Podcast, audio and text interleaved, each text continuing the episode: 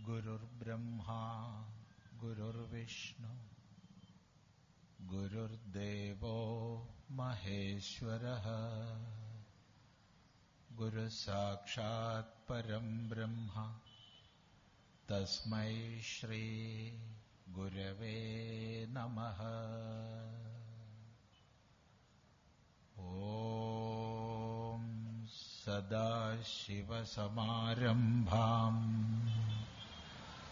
शङ्कराचार्यमाध्यमाम्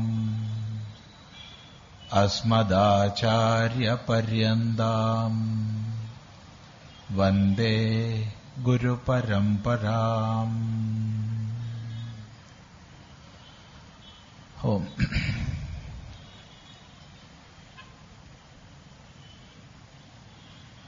ഇന്ന് ഈ തൃശിവപേരൂരിന്റെ കേന്ദ്രസ്ഥാനത്ത് ധർമ്മസംവാദം ഹിന്ദു മഹാസമ്മേളനമെന്ന കാര്യപരിപാടിയിൽ നമ്മളെല്ലാം ഒത്തുചേരുകയാണ്. കൊളത്തൂർ അദ്വൈതാശ്രമത്തിന്റെ ഇരുപത്തിയഞ്ചാം വാർഷികം വന്നണഞ്ഞപ്പോ എങ്ങനെയൊക്കെ അത് സമാചരിക്കണമെന്ന് ആലോചിക്കുകയും രണ്ട് വിധത്തിലുള്ള പ്രവർത്തനങ്ങളെ മുന്നോട്ട് വയ്ക്കുകയും ചെയ്തു. ഒന്ന് സമൂഹത്തിന്റെ സഹകരണത്തോടുകൂടി നമ്മുടെ സമാജത്തിൽ തീർത്തും അശരണരും നിരാലംബരും തീർത്തും കിടപ്പ് രോഗികളായവരും ഒക്കെയുള്ളവർക്ക് വേണ്ടി സാന്ത്വനം മംഗളാലയം വൃദ്ധസേവാകേന്ദ്രം തുടങ്ങി ചില പദ്ധതികൾ. അവ അങ്ങനെ വലിയൊരു ലക്ഷ്യം വെച്ചുകൊണ്ട് പ്രവർത്തിക്കുകയാണ്. അതോടൊപ്പം കേരളത്തിലെ എല്ലാ ജില്ലകളിലും ആ ജില്ലയിൽ ഹൈന്ദവ പ്രവർത്തനങ്ങളിൽ ഏർപ്പെട്ടിരിക്കുന്ന സാംസ്കാരിക സാമുദായിക പ്രസ്ഥാനങ്ങളുടെ നേതൃത്വം വഹിക്കുന്ന വ്യക്തികളും നമ്മുടെ ധർമ്മശാസ്ത്രത്തിന്റെയും ആചരണങ്ങളുടെയും സംസ്ഥാപനത്തിനും പ്രചരണത്തിനും വേണ്ടി പ്രവർത്തിക്കുന്ന സന്യാസിമാരും ഗൃഹസ്ഥന്മാരും ബ്രഹ്മചാരിമാരുമൊക്കെയായ മഹാത്മാക്കളും അങ്ങനെയുള്ളവരെയൊക്കെ ഒത്തൊരുമിച്ച് ഒരു വേദിയിൽ ബഹുമാനിച്ച് ആദരിച്ച് വർത്തമാനകാല കേരളത്തിൽ നമ്മൾ ചർച്ച ചെയ്യേണ്ടുന്ന ഈ സനാതന ധർമ്മത്തെ സംബന്ധിക്കുന്ന ഹിന്ദു ധർമ്മത്തെ സംബന്ധിക്കുന്ന വിഷയങ്ങൾ ഹ്രസ്വമായൊരു പ്രഭാഷണവും കുറച്ച് ദീർഘമായ സംശയ നിവാരണങ്ങളുമായി അവതരിപ്പിക്കുക. അങ്ങനെ പതിനാല് ജില്ലകളിലും അത് വരുമ്പോഴത്തേക്ക് പിന്നീടത് ഇന്നത്തെ ഇന്റർനെറ്റ് മാധ്യമങ്ങളിൽ അപ്ലോഡ് ചെയ്ത് ലോകത്തിൽ മുഴുവനുള്ള ലക്ഷക്കണക്കിന് പേർക്ക് കാണാനും കേൾക്കാനുമുള്ള സൗകര്യം ഒരുക്കി കൊടുക്കുകയും ചെയ്യുന്നതിലൂടെ ഒരു ചർച്ച കേരളീയ സമൂഹത്തിൽ ഉണ്ടാക്കിയെടുക്കുക. അതാണ് ലക്ഷ്യമാക്കുന്നത്. എന്താണ് ആ ചർച്ച? ആ ചർച്ചയുടെ പരിണാമം ഇന്നത്തെ നമ്മുടെ സമൂഹത്തിൽ ബോധപൂർവമായി അനേക ദശകങ്ങളുടെ പ്രവർത്തനത്തിന്റെ ഫലമായി ഉണ്ടാക്കിയെടുത്തിട്ടുള്ള ഒരപകർഷതാ ബോധമുണ്ട്. ആ അപകർഷതാ ബോധത്തെ ഇല്ലാതാക്കണം. ആത്മാഭിമാനത്തോടുകൂടി ഹിന്ദുധർമ്മത്തെ അറിയാൻ ശ്രമിച്ചും അറിഞ്ഞും അതിന്റെ മഹിമയെ തിരിച്ചറിഞ്ഞും ആത്മാഭിമാനത്തോടെ ചിന്തിക്കുന്ന കഴിയുന്നൊരവസ്ഥയിലേക്ക് ഈ സമാജത്തെ ഉയർത്തിക്കൊണ്ടുവരണം ഇന്നത്തെ സാഹചര്യം അല്പം പറഞ്ഞുകൊണ്ട് നമുക്ക് വിഷയത്തിലേക്ക് പ്രവേശിക്കാം. ഇന്ന് നമ്മൾ ലോകത്തിലേക്ക് നോക്കിക്കഴിഞ്ഞാൽ വ്യക്തമായി രണ്ട് ഭാവങ്ങളെ കാണാനുണ്ട്. ഒന്ന് ഈ ഹിന്ദുധർമ്മം സനാതനധർമ്മം ഉജ്ജ്വലമായ പ്രഭയോടുകൂടി ലോകം മുഴുവൻ പ്രസരിച്ചുകൊണ്ടിരിക്കുകയാണ്. നേരത്തെ നമ്മുടെ ബഹുമാന്യ ഉദ്ഘാടകൻ ഇവിടെ സൂചിപ്പിച്ചു കഴിഞ്ഞു. നിസ്സംശയം പറയാം ലോകം മുഴുവൻ പ്രതീക്ഷാനിർഭരമായ മനസ്സോടുകൂടി ഭാരതത്തിലേക്ക് ഉറ്റുനോക്കുകയാണ് ലോകം മുഴുവൻ പ്രതീക്ഷാനിർഭരമായ മനസ്സോടുകൂടി ഉറ്റുനോക്കുകയാണെന്ന് പറഞ്ഞാൽ അതൊരു അതിശയോക്തിപരമായ പ്രസ്താവനയായിട്ട് മാത്രമേ നമ്മൾ ഗണിക്കൂ എന്നറിയാം. എന്നാൽ നിസ്സംശയം പറയട്ടെ ലോകം മുഴുവൻ ഉറ്റുനോക്കുകയാണ്. ഈ മുഴുവൻ എന്ന് പറഞ്ഞാൽ എല്ലാ ജനങ്ങളും എന്നല്ല അർത്ഥം. മറിച്ച് വിചാരശീലതയുള്ള ഒരഭിജ്ഞ സമൂഹം. അത് ഒരു ന്യൂനപക്ഷമായിരിക്കാം. പക്ഷേ ലോകത്തിന്റെ ചരിത്രഗതി നിരീക്ഷിക്കുന്നവർക്കറിയാം ലോകത്തെ എന്നും നയിച്ചിട്ടുള്ളത് ഒരു ന്യൂനപക്ഷമാണ്. ക്രിയാത്മക ന്യൂനപക്ഷമെന്നോ അഭിജ്ഞ ന്യൂനപക്ഷമെന്നോ അതിനെ നമുക്ക് പേരിട്ട് വിളിക്കാം. ഏത് സാഹചര്യത്തിലാണ് ഇന്ന് ലോകത്തിലേക്ക് ഉറ്റുനോക്കുന്നത്? വിസ്തരിക്കാൻ സമയമില്ല. ചുരുക്കി മാത്രം പറയട്ടെ. പണ്ടൊരിക്കൽ മഹാനായ കാൾമാർക്സ് മതം മനുഷ്യനെ മയക്കുന്ന കറുപ്പാണെന്ന് പറഞ്ഞു. എബ്രഹാമിക് മതങ്ങളെക്കുറിച്ച് പഠിച്ചിട്ടുള്ള അദ്ദേഹം അന്നത് പറഞ്ഞു. അദ്ദേഹം സനാതനധർമ്മത്തെക്കുറിച്ച് പഠിച്ചില്ലായിരുന്നു. അറിയില്ലായിരുന്നു അദ്ദേഹത്തിന്. എങ്കിൽ പോലും എബ്രഹാമിക് മതങ്ങളെക്കുറിച്ച് വ്യക്തമായി മനസ്സിലാക്കിയിട്ടുള്ള അദ്ദേഹം അന്നത് പറഞ്ഞു. ഇന്ന് അദ്ദേഹം ജീവിച്ചിരിപ്പുണ്ടായിരുന്നെങ്കിൽ അങ്ങനെയല്ല പറയുക എന്നാ തോന്നുന്നത്. കാരണം ഈ കറുപ്പ് കഴിച്ചാൽ വേറുള്ളവർക്ക് ഉപദ്രവമൊന്നുമില്ല. ഒരു സ്ഥലത്ത് കൂനിക്കൂടി കിടക്കുകയുള്ളൂ. എന്നാൽ ഇന്ന് മതം ലോകത്തിൽ അചിന്ത്യമായ പ്രക്ഷോഭങ്ങളെ നയിക്കുന്ന നമുക്ക് ചിന്തിക്കാൻ പോലും കഴിയാത്തത്ര രക്തപ്പുഴകൾ ഒഴുക്കുന്ന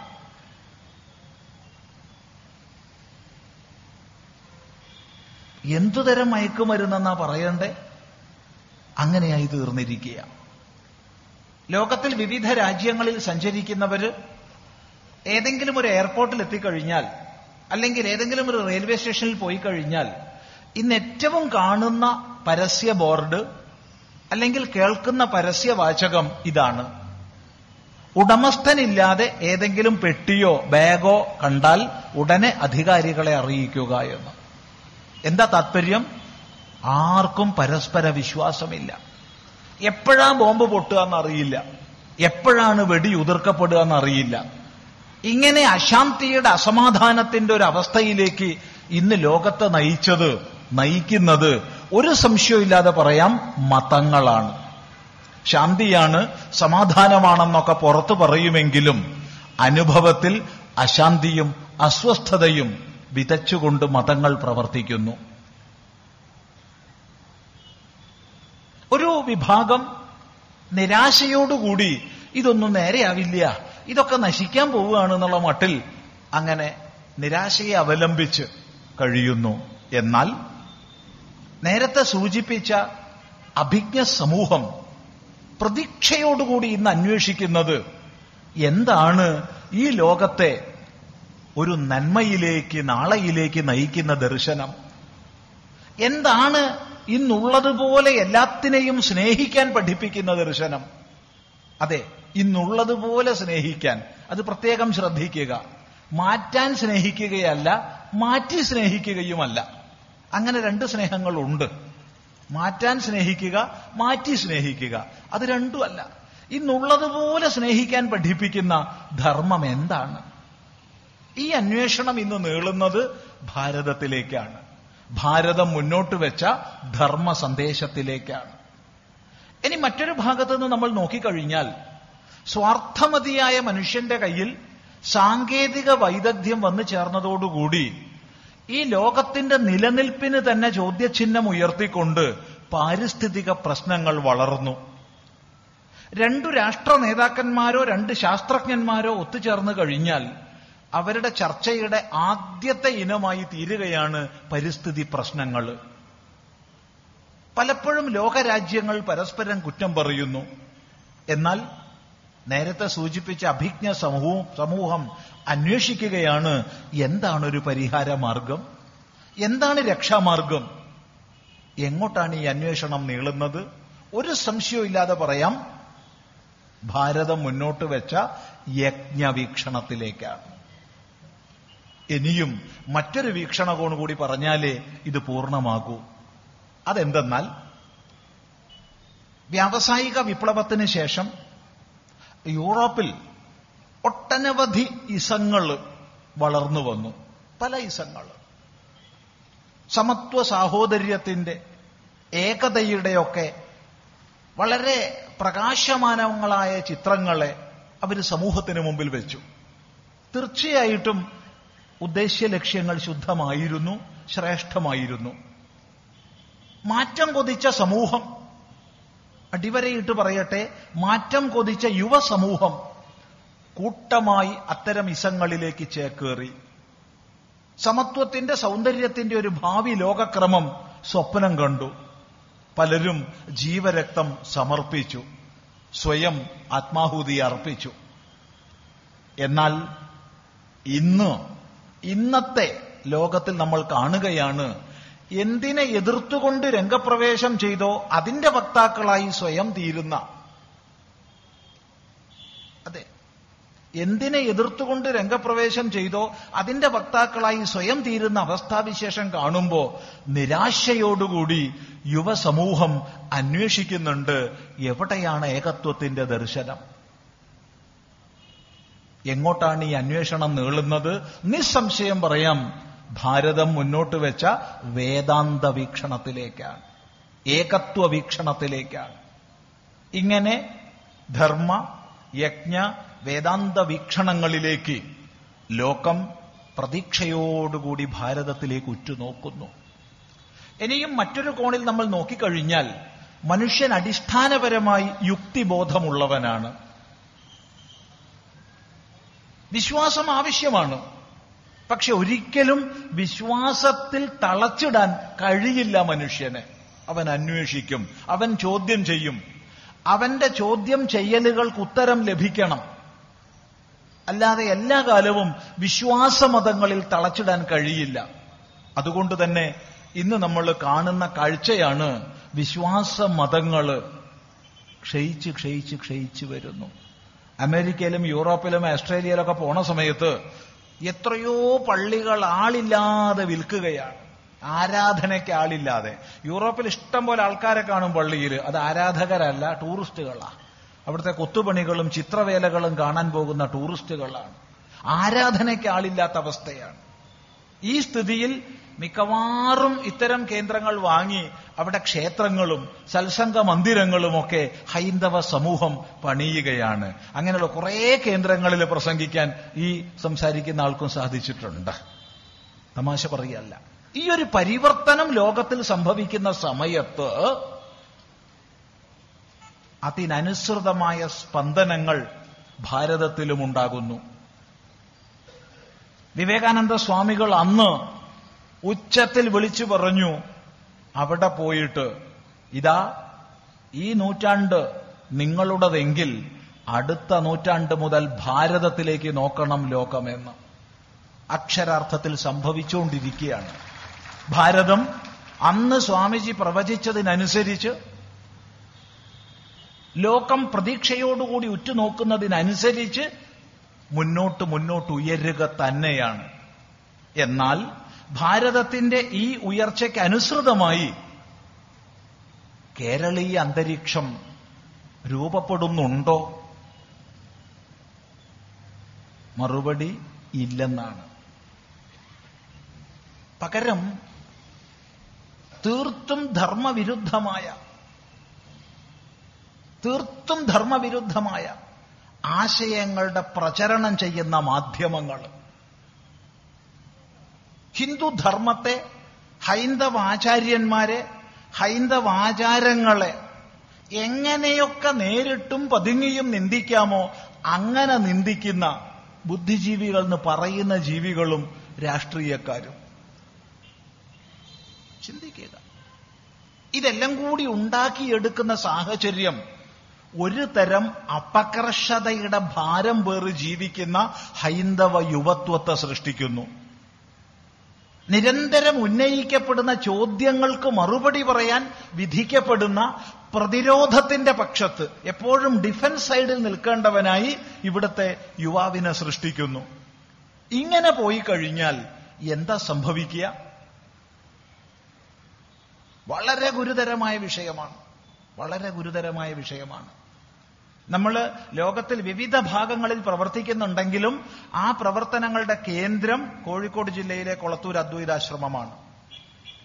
അവിടെ മാത്രം ഒരു മാസം പതിനൊന്ന് പന്ത്രണ്ട് പെൺകുട്ടികളെയെങ്കിലും കൊണ്ടുവരുന്നുണ്ട്. പതിനൊന്ന് പന്ത്രണ്ട് പതിമൂന്ന്. പത്തിൽ കുറയാറില്ല. ഒരു മാസം മതപരിവർത്തന കേന്ദ്രങ്ങളിൽ നിന്ന്. മതപരിവർത്തന കേന്ദ്രങ്ങളിലേക്ക് പോകുന്ന വഴിയിൽ നിന്ന് പിടിച്ചു കൊണ്ടുവരപ്പെടുന്ന ബഹുമാനപ്പെട്ട കോടതിയുടെ ഇടപെടലിനെ തുടർന്ന് രണ്ടാഴ്ച കുടുംബത്തിൽ താമസിക്കൂ എന്ന നിർദ്ദേശത്തെ തുടർന്ന് അഥവാ നമുക്കിവിടെ പറയാൻ കൊള്ളാത്ത ഒട്ടനവധി ശാരീരികവും മാനസികവുമായ പീഡനങ്ങൾ ഏറ്റുവാങ്ങി ആത്മഹത്യയ്ക്ക് പരിശ്രമിച്ച് പരാജയപ്പെട്ടൊക്കെ കൊണ്ടുവരപ്പെടുന്ന കുട്ടികൾ പെൺകുട്ടികൾ പതിനൊന്ന് പന്ത്രണ്ട് പതിമൂന്ന് പേരാണ് ഒരു മാസം. നിങ്ങൾ വിശ്വസിക്കുമോ? വിശ്വസിച്ചേ മതിയാവും.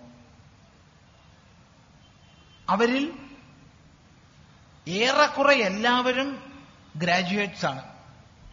ഭൂരിഭാഗവും പോസ്റ്റ് ഗ്രാജുവേറ്റ്സ് ആണ്. ഈ ലോകത്തിലെ ഏത് വിഷയങ്ങളെക്കുറിച്ച് ചോദിച്ചാലും അവർക്കറിയും. ഇന്ന സിനിമയിൽ ഇന്ന ഡാൻസ് രംഗത്തിൽ നായിക എത്ര പ്രാവശ്യം ചുരിദാർ മാറ്റി എന്ന് ചോദിച്ചാൽ അവർ പറഞ്ഞു തരും. ഇന്ന സിനിമയിൽ നായകന്റെ ചെരുപ്പിന്റെ വിശേഷം എന്താന്ന് ചോദിച്ചാൽ പറഞ്ഞു തരും. എന്നാൽ ഹിന്ദു ധർമ്മത്തെക്കുറിച്ച് ചോദിച്ചാൽ ഇവിടുത്തെ ആചാരങ്ങളെക്കുറിച്ച് ചോദിച്ചാൽ പോട്ടെ അടിസ്ഥാന ശാസ്ത്രങ്ങളെക്കുറിച്ച് ചോദിച്ചാൽ പോട്ടെ ഒരഞ്ച് ഋഷിമാരുടെ പേര് പറഞ്ഞു തരുമെന്ന് ചോദിച്ചാൽ ഏതെങ്കിലും രണ്ട് ദർശനങ്ങളുടെ പേരൊന്ന് പറഞ്ഞു തരുമെന്ന് ചോദിച്ചാൽ അറിയില്ല അറിയില്ല അറിയില്ല. കുട്ടികളെ കുറ്റം പറയാൻ പറ്റില്ല. അത്യന്തം അനാരോഗ്യകരമായ അസന്തുലിത ഭാവം ഇവിടെ നിലനിൽക്കുന്നു. നമ്മൾ സനാതനം എന്നൊക്കെ പറഞ്ഞു നടക്കും. പറഞ്ഞു നടന്നിട്ട് ഒരു കാര്യവുമില്ല. നമ്മുടെ ധർമ്മത്തെ നാം രക്ഷിക്കുന്നില്ലെങ്കിൽ നിസ്സംശയം പറയാം മനു പണ്ട് പണ്ട് പറഞ്ഞു തന്നിട്ടുണ്ട്. ധർമ്മയേവ ഹതോ ഹന്തി ധർമ്മോ രക്ഷതി രക്ഷിത. തസ്മാത് ധർമ്മോ ന ഹന്തവ്യോ മാനോ ധർമ്മോ ഹതോ വധീതെന്ന് ഹനിക്കപ്പെടുന്ന ധർമ്മം നിങ്ങളെയും ഹനിക്കുന്നു. രക്ഷിക്കപ്പെടുന്ന ധർമ്മം നമ്മെയും രക്ഷിക്കുന്നു. അതുകൊണ്ട് ധർമ്മത്തെ നശിപ്പിക്കരുതേ. നശിപ്പിക്കപ്പെടുന്ന ധർമ്മം നമ്മെ നശിപ്പിക്കാതിരിക്കട്ടെ എന്ന് മനു പറഞ്ഞു തന്നിട്ടുണ്ട്. മനു പറഞ്ഞു തന്നത് മാത്രം പഠിച്ചാൽ പോരാ. ലോകത്തിലേക്ക് നോക്കുക. വിവിധ സംസ്കാരങ്ങളെക്കുറിച്ച് നമ്മൾ പറയുന്നുണ്ട്. ഗ്രീക്ക് സംസ്കാരത്തെക്കുറിച്ച് പ്രീ ക്രിസ്ത്യൻ റോമ സംസ്കാരത്തെക്കുറിച്ച് മായൻ സംസ്കാരത്തെക്കുറിച്ച് ഇൻകോ സംസ്കാരത്തെക്കുറിച്ച് മെസപ്പട്ടോമിയൻ സംസ്കാരത്തെക്കുറിച്ച് ഈജിപ്ഷ്യൻ സംസ്കാരത്തെക്കുറിച്ച്. ഇങ്ങനെ വിവിധ സംസ്കാരങ്ങളെ ചരിത്രത്തിന്റെ താളുകളിൽ പഠിക്കുന്ന ഒരു വിദ്യാർത്ഥി അത്തരം സംസ്കാരം നിലനിന്ന ഏതെങ്കിലും പ്രദേശത്ത് പോയി അന്വേഷിച്ചാൽ അവയുടെ സജീവ സാന്നിധ്യം കാണാൻ കഴിയോ? ഇല്ല. നമ്മൾ എളുപ്പത്തിൽ പറയും എല്ലാം നശിച്ചു പോയി എന്ന്. നശിച്ചതാണോ നശിപ്പിക്കപ്പെട്ടതാണോ? മതാധിഷ്ഠിത സാമ്രാജ്യത്വ ശക്തികളാൽ നശിപ്പിക്കപ്പെട്ടതാണ്.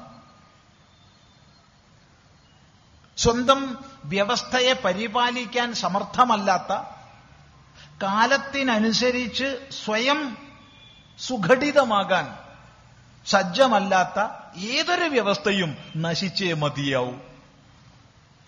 അതുകൊണ്ട് പറയട്ടെ ഈ സനാതന ധർമ്മത്തിന്റെ അടിസ്ഥാനാശയങ്ങളെ തലമുറയിൽ നിന്ന് തലമുറയിലേക്ക് പകർന്നു നൽകിയതുകൊണ്ടാണ് ഇത് സനാതനമായി നിലനിന്നതെന്ന് മനസ്സിലാക്കി നമ്മുടെ മക്കൾക്ക് ധർമ്മശാസ്ത്രങ്ങളെ പറഞ്ഞു കൊടുക്കാൻ അവയിലടങ്ങിയ ആശയങ്ങളെ പറഞ്ഞു കൊടുക്കാൻ നമുക്ക് ബാധ്യതയുണ്ട്.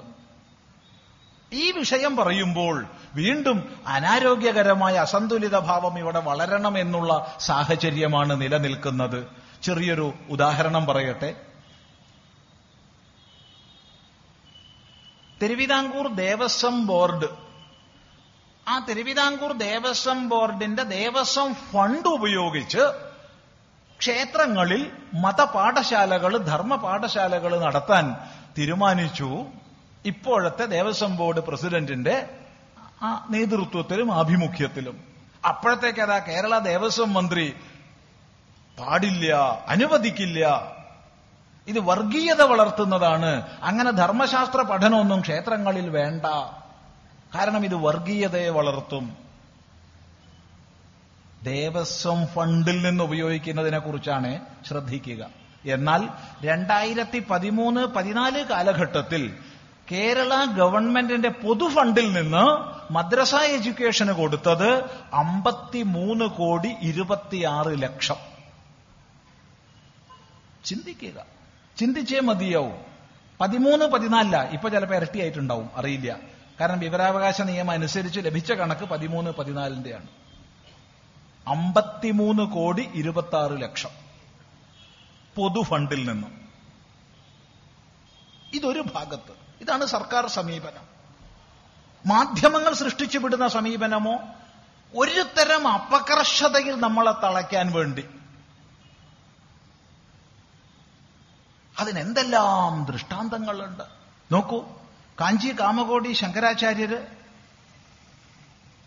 അറസ്റ്റ് ചെയ്യപ്പെട്ട സന്ദർഭത്തിൽ ഒരാഴ്ചയിലധികം നമ്മുടെ പത്രങ്ങളിൽ വെണ്ടയ്ക്കയും എന്താ പറയേണ്ടത്? മത്തങ്ങയൊക്കെ ആയിരുന്നു ഒന്നാം പേജിൽ തന്നെ. എന്തോ ഒരു നീല ചിത്രം പോലെയോ മഞ്ഞ പത്രം പോലെയോ ഒക്കെ ആയിരുന്നു അന്നത്തെ പത്രങ്ങൾ എടുത്ത് പരിശോധിച്ചു നോക്കൂ.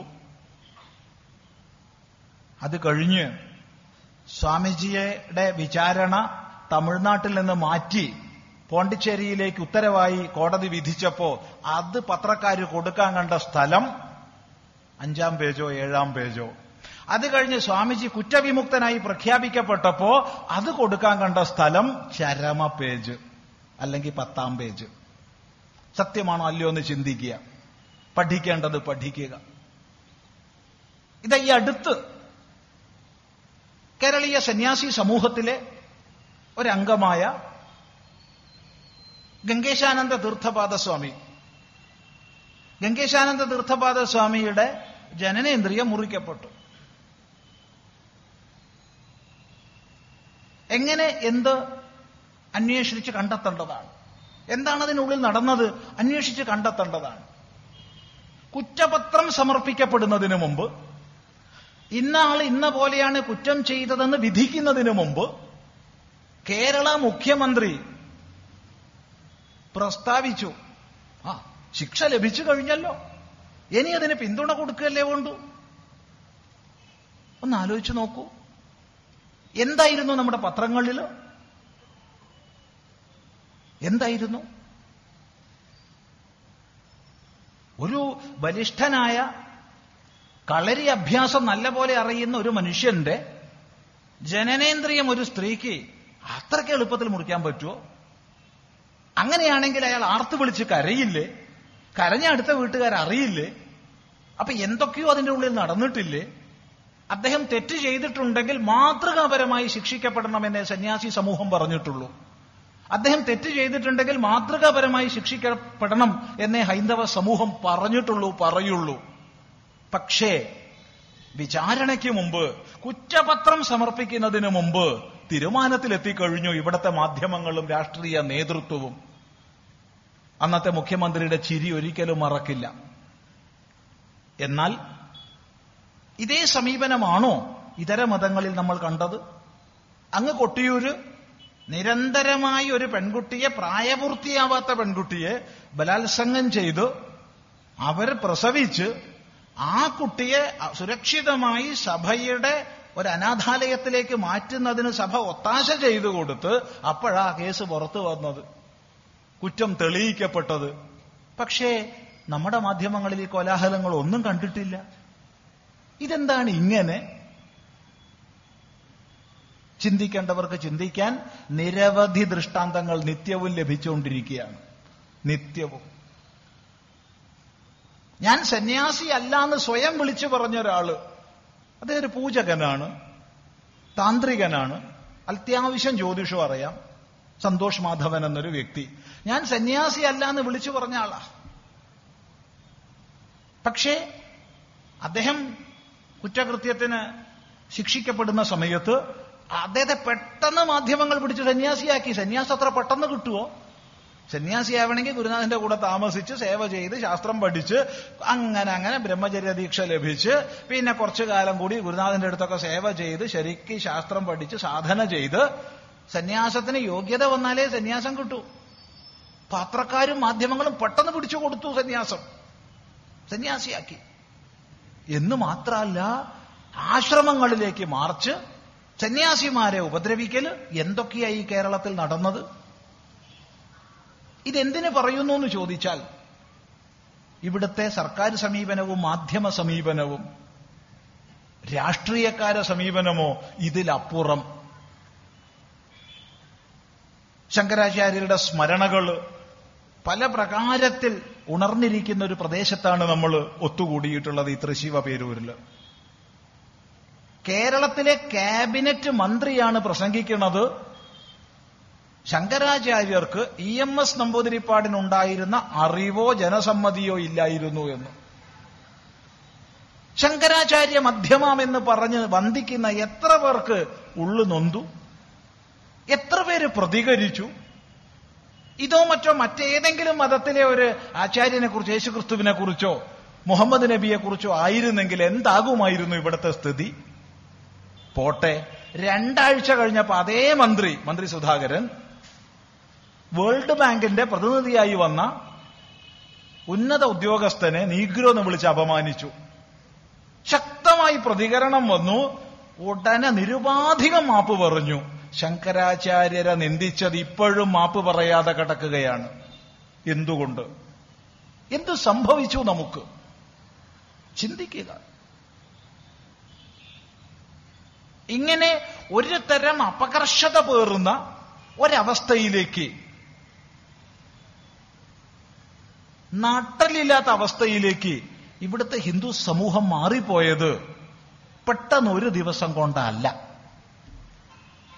മറിച്ച് നിരന്തരമായ ഒരു പരിശ്രമത്തിന്റെ ഫലമായിട്ടാണ്. അതെ. തൊള്ളായിരത്തി അമ്പതുകളിലെയും അറുപതുകളിലെയും നോവലുകൾ നോക്കൂ. അറുപതുകളിലെയും എഴുപതുകളിലെയും സിനിമകൾ നോക്കൂ. ബോധപൂർവമായി ഭാരതീയങ്ങളായ ബിംബങ്ങളെ തച്ച് തകർക്കുന്നതിന് പരിശ്രമിച്ച് ഉണ്ടാക്കിയെടുത്തതാണ് ഈ സാമൂഹിക അന്തരീക്ഷം. ഈ സമൂഹ മനസ്സിനെ നമുക്ക് മാറ്റിയെടുക്കാൻ സാധിക്കണം. വ്യത്യസ്ത അധികാരികൾക്ക് അതിനനുസരിച്ച് നൽകുന്നതിലൂടെ. ശ്രദ്ധിക്കുക. ഇത് നമ്മുടെ ഇന്നത്തെ കർത്തവ്യമാണ്. ഈ അപകർഷതയിൽ നിന്ന് നമ്മുടെ സമാജത്തെ ഉയർത്താൻ നമുക്ക് സാധിക്കണം. നോക്കൂ ചോദ്യങ്ങൾക്ക് ഉത്തരം പറയാൻ വിധിക്കപ്പെട്ട ഒന്നായി നമ്മുടെ യുവത്വം മാറിയിരിക്കുക വിദ്യാലയങ്ങളിലായാലും മറ്റ് സ്ഥാനങ്ങൾ സ്ഥലങ്ങളിലായാലും ഒക്കെ തന്നെ നിങ്ങൾക്ക് ഒരുപാട് ദൈവങ്ങളില്ലേ? നിങ്ങൾക്കൊരു മതപ്രചാരകനുണ്ടോ? നിങ്ങൾക്കൊരു മതഗ്രന്ഥമുണ്ടോ? ഇത്തരം ചോദ്യങ്ങൾക്ക് മുമ്പിൽ നമ്മുടെ കുട്ടികൾ പതറിപ്പോവുകയാണ്. ഒന്ന് ആലോചിച്ച് നോക്കൂ നമുക്ക് ഒന്നാണുള്ളത് അഭിമാനിക്കാൻ പഠിപ്പിക്കണ്ടേ നമ്മൾ മക്കളെ? ആയിരക്കണക്കിന് ഋഷിമാര് ലക്ഷക്കണക്കിന് ഗ്രന്ഥങ്ങൾ കോടിക്കണക്കിന് ദൈവങ്ങൾ. എത്ര സമ്പന്നരാ നമ്മൾ ഒന്ന് ആലോചിച്ച് നോക്കൂ. ഇല്ലേ? ഈ സമ്പന്നതയിൽ അഭിമാനിക്കാൻ പഠിക്കണ്ടേ? ചിന്തിക്കുക. ദാരിദ്ര്യത്തിലാണോ അഭിമാനിക്കേണ്ടത്? സമ്പന്നതയിൽ അഭിമാനിക്കാൻ പഠിപ്പിക്കണം. ഒരിക്കൽ നമ്മൾ ഈ ധർമ്മസംവാദത്തിൽ കഴിയുന്നതും ആവർത്തനം വരരുതെന്നൊക്കെയാ സങ്കല്പിച്ചിരുന്നത് ചോദ്യോത്തരങ്ങളിൽ ആവർത്തനം വരില്ല പക്ഷെ പ്രസംഗത്തിൽ പലപ്പോഴും ആവർത്തനം വരുന്നു. കാരണം ഒന്ന് തോന്നിക്കഴിഞ്ഞാൽ പറയാണ്ടിരിക്കാൻ നിവൃത്തിയില്ല. അതുകൊണ്ട്.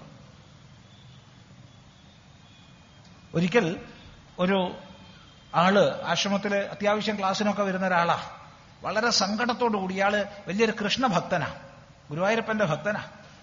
ഇയാൾ വളരെ സങ്കടത്തോടു കൂടി നമ്മളെടുത്ത് വന്നിട്ട് ഒരു പുസ്തകം കൊണ്ടു തന്നു ഇയാളുടെ മുഖം ഏകദേശം കരയാനായിട്ടുണ്ട്. അപ്പൊ നമ്മൾ വാങ്ങി പുസ്തകം. എന്താ? കൃഷ്ണനും ക്രിസ്തുവും ജീവിച്ചിരുന്നില്ല എന്നാണ് പുസ്തകത്തിന്റെ പേര് ഇടമറുകിന്റെ പുസ്തകം. നമ്മൾ ചിരിച്ചുകൊണ്ട് ചോദിച്ചു അതുകൊണ്ട് എന്താ കുഴപ്പം? അല്ല സ്വാമി കൃഷ്ണൻ ജീവിച്ചിരുന്നില്ല എന്ന്. അതിനെന്തടേ? രാമൻ ജീവിച്ചിരുന്നില്ലേ? ഇനി രാമനെ ജീവിച്ചിരുന്നില്ലെന്ന് നവം പറഞ്ഞ മത്സ്യം ജീവിച്ചിരുന്നില്ലേ? അതില്ല എന്ന് പറയാൻ പറ്റുമോ കൂർമ്മൻ ജീവിച്ചിരുന്നില്ലേ? വരാഹം ജീവിച്ചിരുന്നില്ലേ? നരസിംഹൻ ജീവിച്ചിരുന്നില്ലേ? ഇനി ഇതൊന്നും ഇല്ല എന്ന് പറയാൻ വെച്ചാൽ പരമശിവൻ ഇല്ലേ അതും ഇല്ലേ ബ്രഹ്മാവില്ലേ കോടിക്കണക്കിനില്ലേ? പിന്നെ ഒന്നില്ല എന്ന് പറഞ്ഞാൽ വല്ല കുഴപ്പമുണ്ടോ? മറ്റവന്റെ സ്ഥിതി എന്താ? ഒന്ന് ആലോചിച്ചു നോക്കൂ. ആകെ ഒന്നേ ഉള്ളൂ. അതില്ല എന്ന് തെളിയിച്ചു കഴിഞ്ഞാലുള്ള കുഴപ്പം എത്രയാ? ചിന്തിക്കുക ആശ്രമത്തിൽ വളരെ വിഷമത്തോടു കൂടി ഒരു ചെറുപ്പക്കാരൻ വന്നു. അയാളൊരു ഒരു മിഷണറി സ്കൂളിൽ പഠിക്കുന്ന ആൾ. ഹയർ സെക്കൻഡറി സ്കൂളിൽ ട്വൽത്തിൽ. അപ്പൊ അവിടുന്ന് അവന് ടീച്ചേഴ്സും ആ വിദ്യാർത്ഥികളും ഒക്കെ അങ്ങനെ അങ്ങനെ കളിയാക്കുക ഒരുപാട് ദൈവത്തിന്റെ പേരിൽ അവൻ സങ്കടപ്പെട്ട അമ്മയോട് ചോദിച്ചു അമ്മ പറഞ്ഞു എനിക്കറിയില്ലടാ. അച്ഛനോട് ചോദിച്ചപ്പോ അച്ഛനും പറഞ്ഞു അത് തന്നെ. അങ്ങനെ എങ്ങനെയൊക്കെയോ അന്വേഷിച്ച് പിടിച്ച് കുളത്തൂർ ആശ്രമത്തിലെത്തിയതാ. നമ്മൾ അവന് പറഞ്ഞു കൊടുത്തത് ഇതാണ്. കൂട്ടാ എനിക്ക് വളരെ അടുത്ത് പരിചയമുള്ള ഒരാളുണ്ട്. ഇലക്ട്രിസിറ്റി ബോർഡിൽ ഉദ്യോഗസ്ഥനാ. എവിടെയാണെന്ന് നിങ്ങൾ ചോദിക്കരുത്. അയാൾ ഇപ്പോഴും സർവീസിലുള്ള ആളാ അതുകൊണ്ട്. സർവീസ് കഴിഞ്ഞിട്ടില്ല.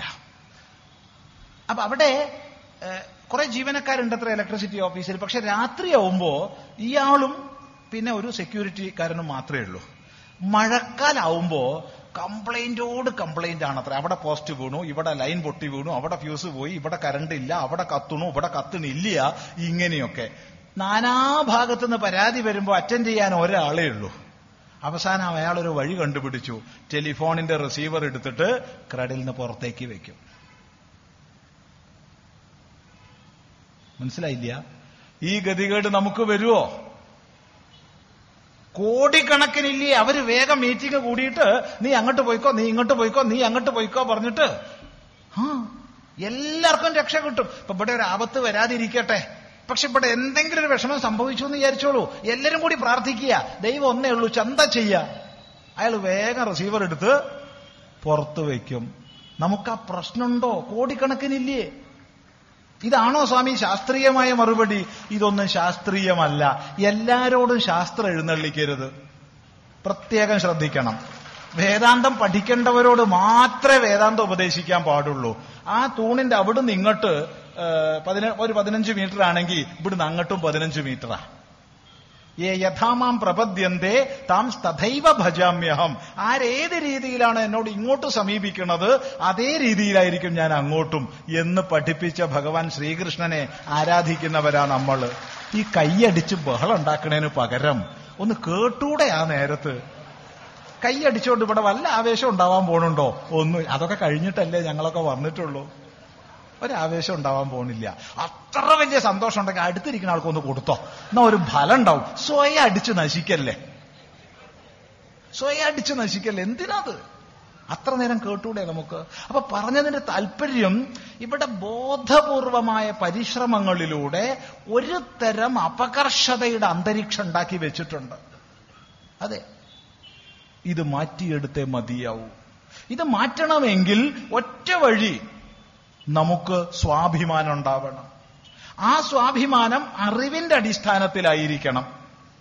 നോക്കൂ കോളനി ഭരണങ്ങളിൽ നിന്നോ മറ്റേതെങ്കിലും രാഷ്ട്രീയ അധിനിവേശ ശക്തിയുടെ ആധിപത്യത്തിന് കീഴിൽ നിന്നോ രക്ഷ പ്രാപിച്ച ലോകരാഷ്ട്രങ്ങളെല്ലാം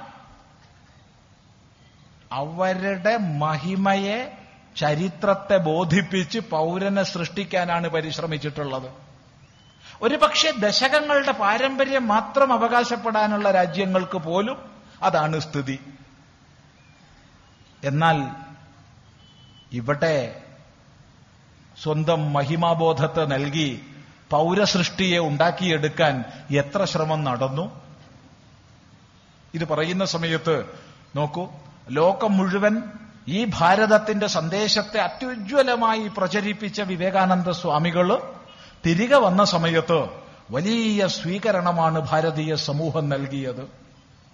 ഒരു പക്ഷേ അതിനു മുമ്പോ പിമ്പോ ഒരു സന്യാസിക്ക് അത്ര വലിയ സ്വീകരണം ലഭിച്ചിട്ടുണ്ടാവില്ല. ആ സ്വീകരണ യോഗങ്ങൾക്ക് മറുപടി പ്രസംഗം ചെയ്തുകൊണ്ട് സ്വാമിജി സഞ്ചരിച്ചു. ഏറ്റവും ആവേശോജ്വലങ്ങളായ പ്രസംഗങ്ങൾ ചെയ്തത് മദ്രാസിലാണ് ചെന്നൈയിൽ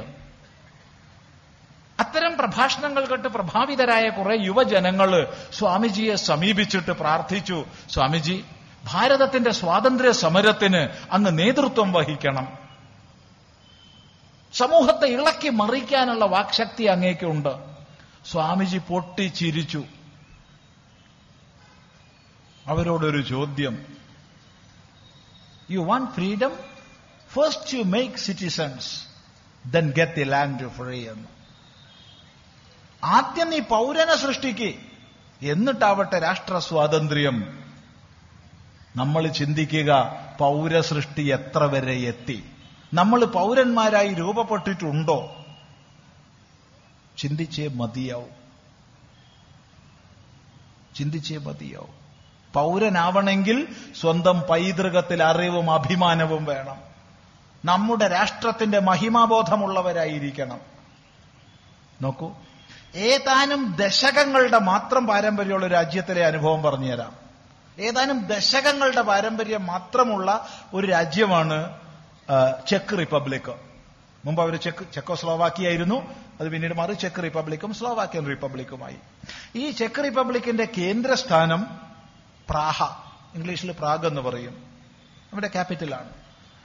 അവിടെ ഏറ്റവും പ്രധാന ടൂറിസ്റ്റ് അട്രാക്ഷൻ അവിടുത്തെ ചാൾസ് ബ്രിഡ്ജാണ്. പല പല പ്രതിമകളൊക്കെ ഉണ്ട്.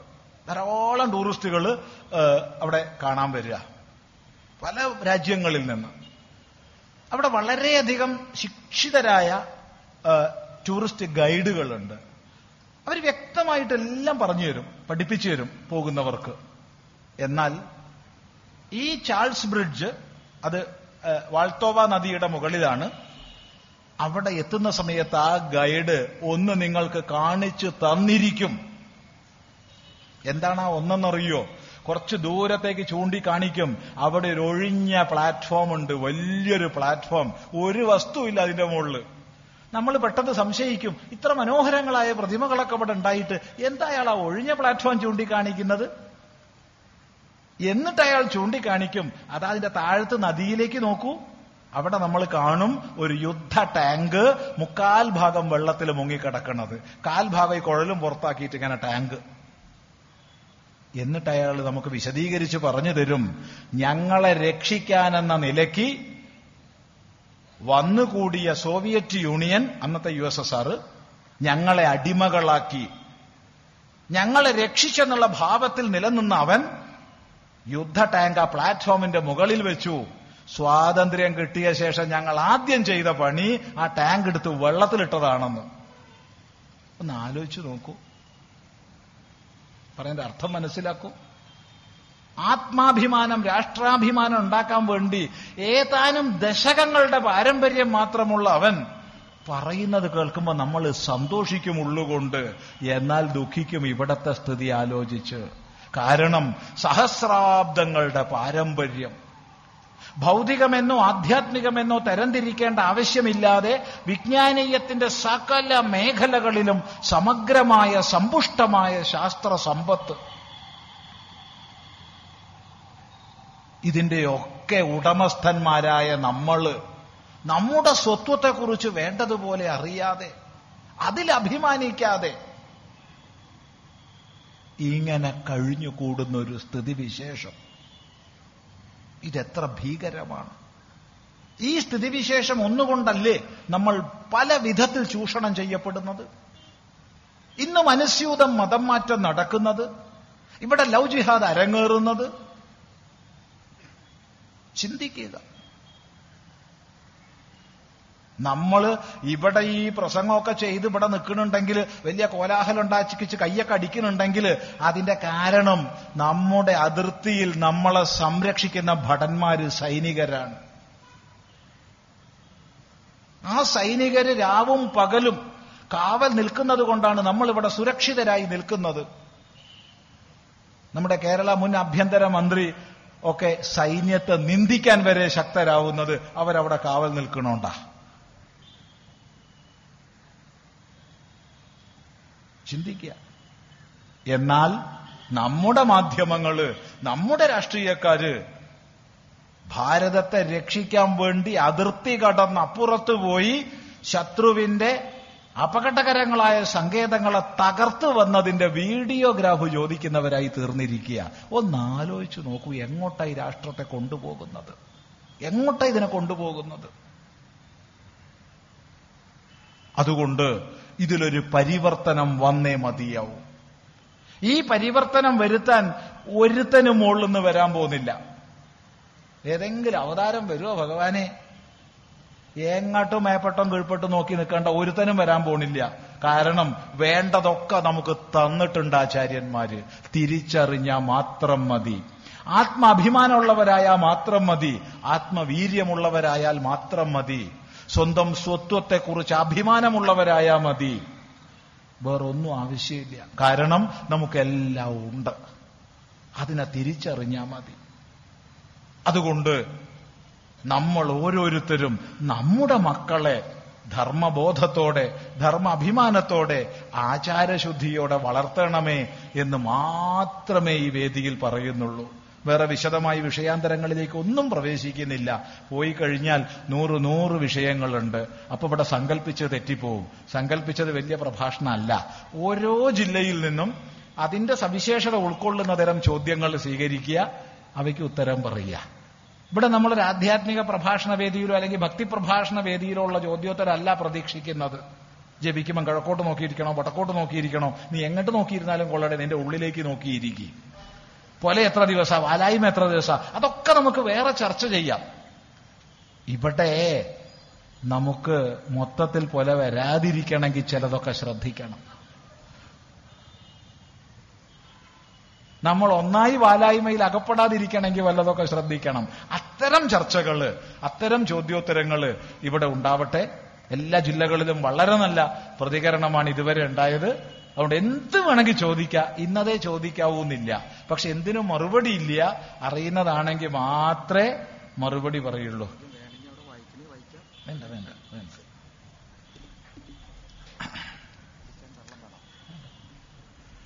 ഹൈന്ദവ പുരാണങ്ങളിൽ എവിടെയെങ്കിലും ദുർവാസാവ് മഹർഷി ഗോമാംസം ഭക്ഷിക്കുന്നതിനെ പരാമർശമുണ്ടോ? ഇത് സത്യമാണോ? ഉണ്ടെങ്കിൽ നമുക്കെന്ത് വേണം? ഒരാൾ മാംസം കഴിച്ചു അവിടെ കഴിച്ചോട്ടെ നമുക്കെന്ത് വേണം? മാംസം കഴിക്കരുതെന്ന് പറഞ്ഞിട്ടുണ്ടോ? ഹിന്ദുക്കൾ സസ്യാഹാരികൾ മാത്രമായിരിക്കണം എന്ന് ഏതെങ്കിലും ആചാര്യം പറഞ്ഞിട്ടുണ്ടോ? സാത്വികം രാജസികം താമസികം എന്നീ മൂന്ന് ഗുണഘടനകളുള്ള ഭക്ഷണങ്ങളിൽ സത്വപ്രധാനമായ ജീവിതം നയിക്കേണ്ടവർ സാത്വികാഹാരം കഴിക്കണം.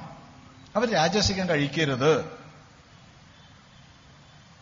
എന്നാൽ മാംസം കഴിക്കരുതെന്ന് എവിടെ എഴുതി വെച്ചേ?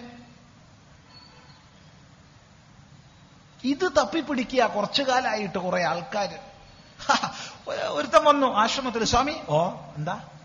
ബൃഹദാരണ്യകോപനിഷത്തിന്റെ ആറാം അധ്യായത്തിൽ കാളമാംസം കഴിക്കണമെന്ന് മന്ത്രം ഉണ്ടല്ലോ ഉണ്ടോ? ഉണ്ടായിക്കോട്ടെ സന്തോഷം. എടാ നീ ഒന്ന് രണ്ട് മൂന്ന് നാല് അഞ്ച് അധ്യായങ്ങൾ പഠിച്ച് അതിനനുസരിച്ച് ജീവിക്കാൻ തുടങ്ങിയോ? എന്നിട്ട് പോരടെ ആറ്.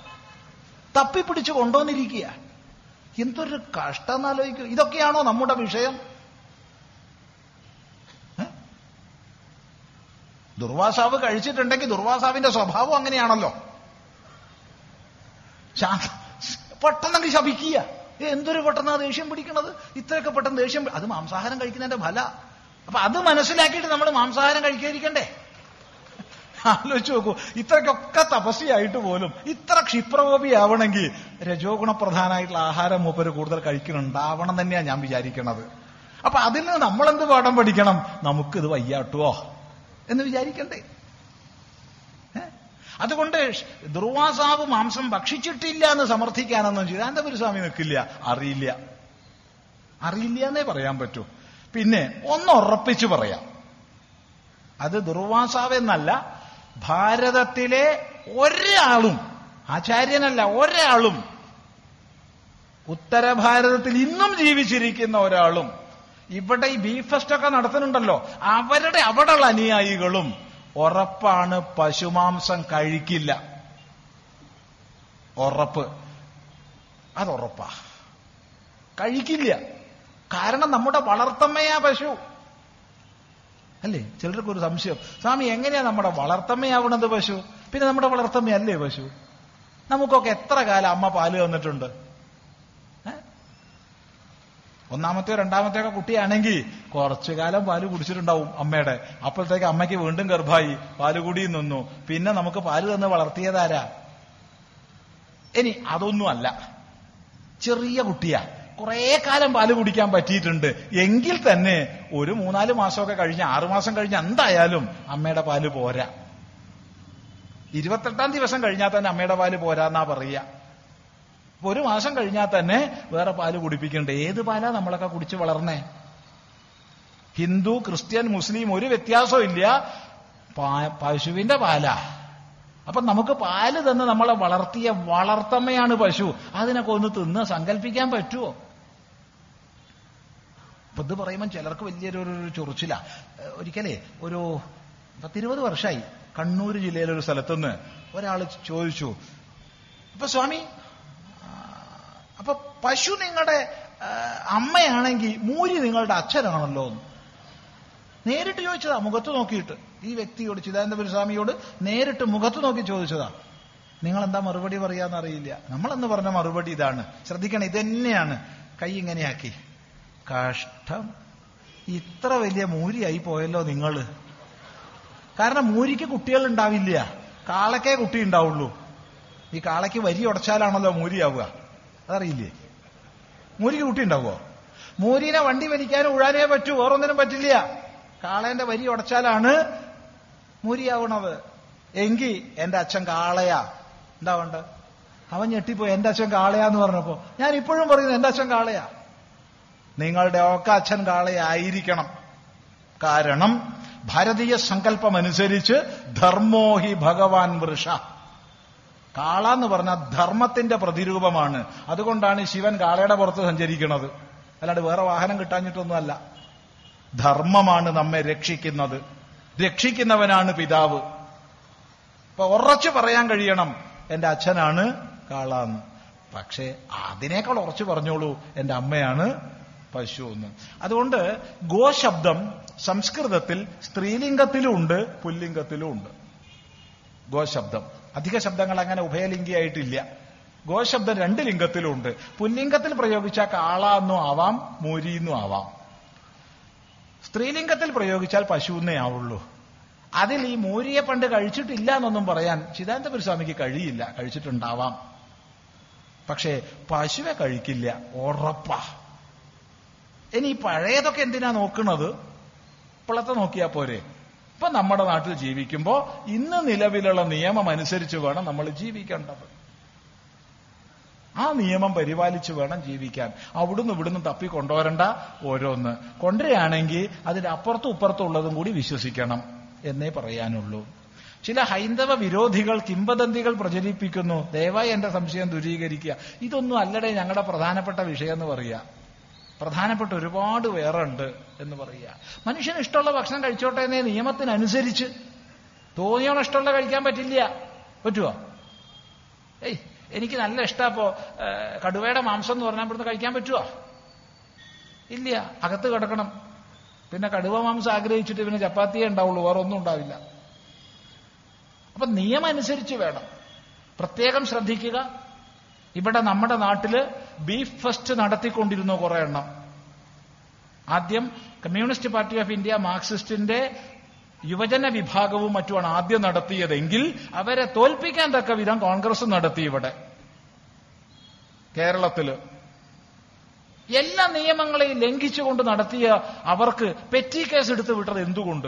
കാരണം ഭാരതത്തിൽ വ്യത്യസ്ത സംസ്ഥാനങ്ങളിലായി ഇരുപത്തിനാല് നിയമങ്ങളാണ് പൂർണമായോ ഭാഗികമായോ മാടുകളെ അറക്കുന്നത് നിരോധിച്ചിട്ടുള്ളത്. കേരളത്തിൽ അത്തരം നിരോധനമില്ല. എന്നാൽ പഞ്ചായത്തി രാജ് ആക്ട് അനുസരിച്ച് എങ്ങനെയൊക്കെയുള്ള മൃഗങ്ങളെ എവിടെയേ കൊല്ലാൻ പാടുള്ളൂ എന്ന് വ്യക്തമായി നിയമമുണ്ട്. പത്ത് വയസ്സിന് താഴെയുള്ള മാടിനെ കൊല്ലാൻ കേരളത്തിൽ പാടില്ല. ലൈസൻസ് ഉള്ള സ്ഥാപനത്തിലേ കൊല്ലാൻ പാടുള്ളൂ. വെറ്റിനറി ഡോക്ടർ സർട്ടിഫൈ ചെയ്തിരിക്കണം. ആ സർട്ടിഫൈ ചെയ്തതിന്റെ തെളിവായിട്ട് ഒരു മുദ്ര കൊളമ്പിൽ പതിച്ചിരിക്കണം. അവസാനത്തെ കഷ്ണം മാംസം വിൽക്കുന്നത് വരെ കൊളമ്പിൽ വേണം. ഏഴ് മീറ്റർ നീളവും വീതിയുള്ള സ്ഥലം അറക്കാൻ വേണം. ഒരു ജന്തുവിനെ അറക്കുന്നത് വേറൊരു ജന്തു കാണാൻ പാടില്ല. മാംസം മറ്റുള്ളവർക്ക് അറപ്പോ ഭയമോ ഉണ്ടാക്കുന്ന വിധം പ്രദർശിപ്പിക്കാൻ പാടില്ല. ഇങ്ങനെ ഒരുപാട് നിയമങ്ങളുണ്ട്. അതിലുപരി ഈ നിയമങ്ങൾ പാലിച്ചാൽ കേരള സ്റ്റേറ്റ് ഗവൺമെന്റിന് പതിനെണ്ണായിരം കോടിയോളം രൂപ വരുമാനം ഉണ്ടാവും. കാരണം ലക്ഷക്കണക്കിന് സ്ഥലത്ത് അറക്കുന്നുണ്ട്. എന്നാൽ അംഗീകാരമുള്ള അറവുശാലകൾ പത്തിന് ചോടയേ കേരളത്തിലുള്ളൂ. അപ്പൊ ഇത്തരം നിയമങ്ങളെ മുഴുവൻ പൊതുസ്ഥലത്ത് അറക്കാൻ പാടില്ല. നിയമമുണ്ട്. ലംഘിച്ചുകൊണ്ട് ഇവിടെ ഫെസ്റ്റ് നടത്തുന്നവരോട് സഹതാപമല്ലാണ്ട് നമുക്ക് എന്താ തോന്നാനുള്ളത് അത്ര ധൈര്യം ഉണ്ടെങ്കിൽ എവര് നിരോധിത സംസ്ഥാനങ്ങളിൽ പോയി നടത്തട്ടെ? എന്നാ ഇവിടെ മുഴുവൻ ബീഫ് ഫസ്റ്റ് നടന്നു. ആലോചിക്കുക. എന്തുകൊണ്ട് എന്തിന് അതിന് പ്രതിക്രിയയായിരിക്കണം നമ്മുടെ ജീവിതം? അതിന് പ്രതിക്രിയയായ സന്ദേശം നൽകാൻ നമുക്ക് എല്ലാ അർത്ഥത്തിലും സാധിക്കണം. ഈ സന്ദർഭത്തിൽ ഓർമ്മിക്കുന്നത് പരംപൂജ്യ ചിന്മയാനന്ദ സ്വാമികൾ ലോകം മുഴുവൻ ഉപനിഷത്തിന്റെ വേദാന്തത്തിന്റെ സന്ദേശം ഇത്ര ശക്തമായി പ്രചരിപ്പിച്ച മഹാപുരുഷൻ വിശ്വഹിന്ദു പരിഷത്തിന്റെ രൂപീകരണത്തിനോടനുബന്ധിച്ച കാലഘട്ടത്തിൽ ആവർത്തിച്ചാവർത്തിച്ച് ഹിന്ദു വോട്ട് ബാങ്കിനെ കുറിച്ച് പ്രസംഗിച്ചു. ഒരിക്കൽ പത്രപ്രവർത്തകര് സ്വാമിജിയെ വളഞ്ഞുകൊണ്ട് ഒരു ചോദ്യം ചോദിച്ചു. സ്വാമിജി ലോക സമസ്ത സുഖിനോ ഭവന്തു എന്ന് പറയുന്ന നിങ്ങൾക്ക് എങ്ങനെയാണ് ഹിന്ദു വോട്ട് ബാങ്കിനെ കുറിച്ച് പ്രസംഗിക്കാൻ കഴിയുന്നത്? സ്വാമിജി പറഞ്ഞു ലോകാസമസ്ത സുഖിനോ ഭവന്തു എന്ന് പറയാൻ നാളെ ആരെങ്കിലും ഇവിടെ ഉണ്ടാവണ്ടേ? അതിനു വേണ്ടിയിട്ടാണ്. ഓർമ്മിക്കണം. അതുകൊണ്ട് എല്ലാ അർത്ഥത്തിലും ഭാവത്തിലും ഈ ഭാരതീയ സംസ്കൃതിയെ ഉയർത്തുന്നവർക്കേ വോട്ടുള്ളൂ എന്ന് പറയാവുന്ന അവസ്ഥയിലേക്ക് നമ്മുടെ സമ്മതിദാനാധികാരം ഉപയോഗിക്കത്തക്ക രീതിയിൽ നമ്മൾ ഉയരണം. അല്ലാണ്ട് വെറുതെ ഇവിടെ ഇരുന്ന് കൈയടിച്ചുകൊണ്ട് കാര്യമൊന്നുമില്ല. അങ്ങനെയുള്ളവരെ ഉണ്ടാക്കിയെടുക്കുക അടുത്ത ഇലക്ഷൻ ആവുമ്പോഴത്തേക്ക്. എന്നാ ഈ ഫെസ്റ്റ് ഉണ്ടാവില്ല ഒന്നും ഉണ്ടാവില്ല. ഒക്കെ നിർത്തും. ബി ഫെസ്റ്റ് എന്ന് പറഞ്ഞാൽ ഉടനെ അവർ പുല്ല് കൊടുക്കണ പരിപാടി തുടങ്ങും. എല്ലാ സ്ഥലത്തും കാളയ്ക്കും പശുവിനും ഒക്കെ പുല്ല് കൊടുക്കണ പരിപാടി. അതാ ഫെസ്റ്റ് എന്നവർ മനസ്സിലാക്കും. ഇത് ചെയ്യണത് കാളയോടുള്ള വിരോധം കൊണ്ടൊന്നും അല്ല. ഇനി അതാരും വിചാരിക്കേണ്ട. ഇവിടെ ഹിന്ദു അസംഘടിതമാണെന്നുള്ളത് കൊണ്ടും ഹിന്ദു വോട്ട് ബാങ്ക് ഇവിടെ ഇല്ല എന്നുള്ളത് കൊണ്ടും എന്ത് അതിക്രമം ചെയ്യാം എന്നുള്ളത് കൊണ്ടും ഇതര മതങ്ങൾ വോട്ട് ബാങ്ക് അടിസ്ഥാനത്തിൽ സംഘടിതരാണെന്നുള്ളത് കൊണ്ടും അവരെ പ്രീതിപ്പെടുത്തിയാലേ തങ്ങൾക്ക് കാര്യമുള്ളൂ എന്ന മിഥ്യാധാരണ കൊണ്ടുമാണ് ഈ ഫെസ്റ്റൊക്കെ ഉണ്ടാവുന്നത്. ഇതിന് മറുപടി നമ്മുടെ സമാജത്തിൽ നിന്നുണ്ടാവണം. അതിനാവട്ടെ ഓരോരുത്തരും പ്രവർത്തിക്കുന്നത് ലക്ഷ്യം വെച്ച് പ്രവർത്തിക്കുക. ഭാരതീയരെല്ലാം ഹിന്ദു എന്ന ഒറ്റ വാക്കിൽ വിശേഷിപ്പിക്കുന്ന നമ്മുടെ പൂർവികരുടെ വാക്കുകൾ മറന്ന് ഹിന്ദുവിൽ തന്നെ ജാതി വിഭാഗീയത ഉണ്ടാക്കി പട്ടികജാതി പട്ടികവർഗം നായർ നമ്പൂതിരി ഈഴവർ എന്നിങ്ങനെ വേറെ വേറെ സംഘടനകൾ ഉണ്ടാക്കി സ്വാർത്ഥ താൽപര്യത്തിന് പ്രവർത്തിക്കുന്നത് എന്തുകൊണ്ടാണ്? ഒരു പുരുഷൻ ഒരു ഭാര്യയും മറ്റു സ്ത്രീകൾ അമ്മമാരുമാണെന്ന് ലോകത്തോട് വിളിച്ചു പറഞ്ഞ സ്വാമി വിവേകാനന്ദന്റെ ഭാരതത്തിൽ ഇന്ന് സന്യാസിമാരും സ്വന്തം പിതാവും സഹോദരനും സ്ത്രീകളെ കാമപൂർത്തിക്ക് ഇരയാക്കുന്നത് എന്തുകൊണ്ടാണ്? അത് ശരി ഇത് ഒന്നിലധികം പ്രശ്നമുണ്ട്. ഒരേ പ്രശ്നങ്ങൾ ഉള്ളതുകൊണ്ടേ ഒരു കടലാസിൽ ഒരു പ്രശ്നം എടുക്കണേ ഉള്ളൂ. ഇതിന് നമ്പർ ഇടാത്തോണ്ട് ഇപ്പൊ രണ്ടും വായിച്ചുകൊണ്ട് രണ്ടിനും പറയേണ്ട സ്ഥിതിയുണ്ട്. ഭാരതീയരെല്ലാം ഹിന്ദുക്കൾ. ഭാരതീയര് മാത്രം മതിയോ ഹിന്ദുക്കൾ? ഏയ് ഞാൻ സ്വീകരിക്കണില്ല ആ വാദത്തെ. ലോകം മുഴുവൻ. എന്നുവെച്ചാൽ വിശ്വ ഹിന്ദു വേണോ? ഭാരതീയ ഹിന്ദു പരിഷത്ത് പോലെ വിശ്വ ഹിന്ദു പരിഷത്ത് വേണോ? എന്തിനത്? അപ്പൊ ലോകത്തിന്റെ ഏത് പ്രദേശത്തായാലും വൈദിക മൂല്യങ്ങളെ ഭാരതീയ മൂല്യങ്ങളെ ആദരിക്കുന്ന അതിനനുസരിച്ച് ജീവിക്കുന്ന ഒരു ജനസമൂഹം വളർന്നു വരണം വളർന്നു വരുന്നുണ്ട്. അതുകൊണ്ട് ഭാരതീയരെല്ലാം ഹിന്ദുക്കളല്ല. ഭാരതത്തിന്റെ തനത് മൂല്യത്തെ ഉൾക്കൊണ്ട് അതിനനുസരിച്ച് ജീവിതം നയിക്കുന്ന എല്ലാവരും ഹിന്ദുക്കളാണ്. ചിന്തിക്കുക. ഒരിക്കൽ നമ്മൾ ഒരു സ്ഥലത്ത് പോയപ്പോ ഈ സംഭവം ഉണ്ടായത് അമേരിക്കയിൽ നിന്നാണ്.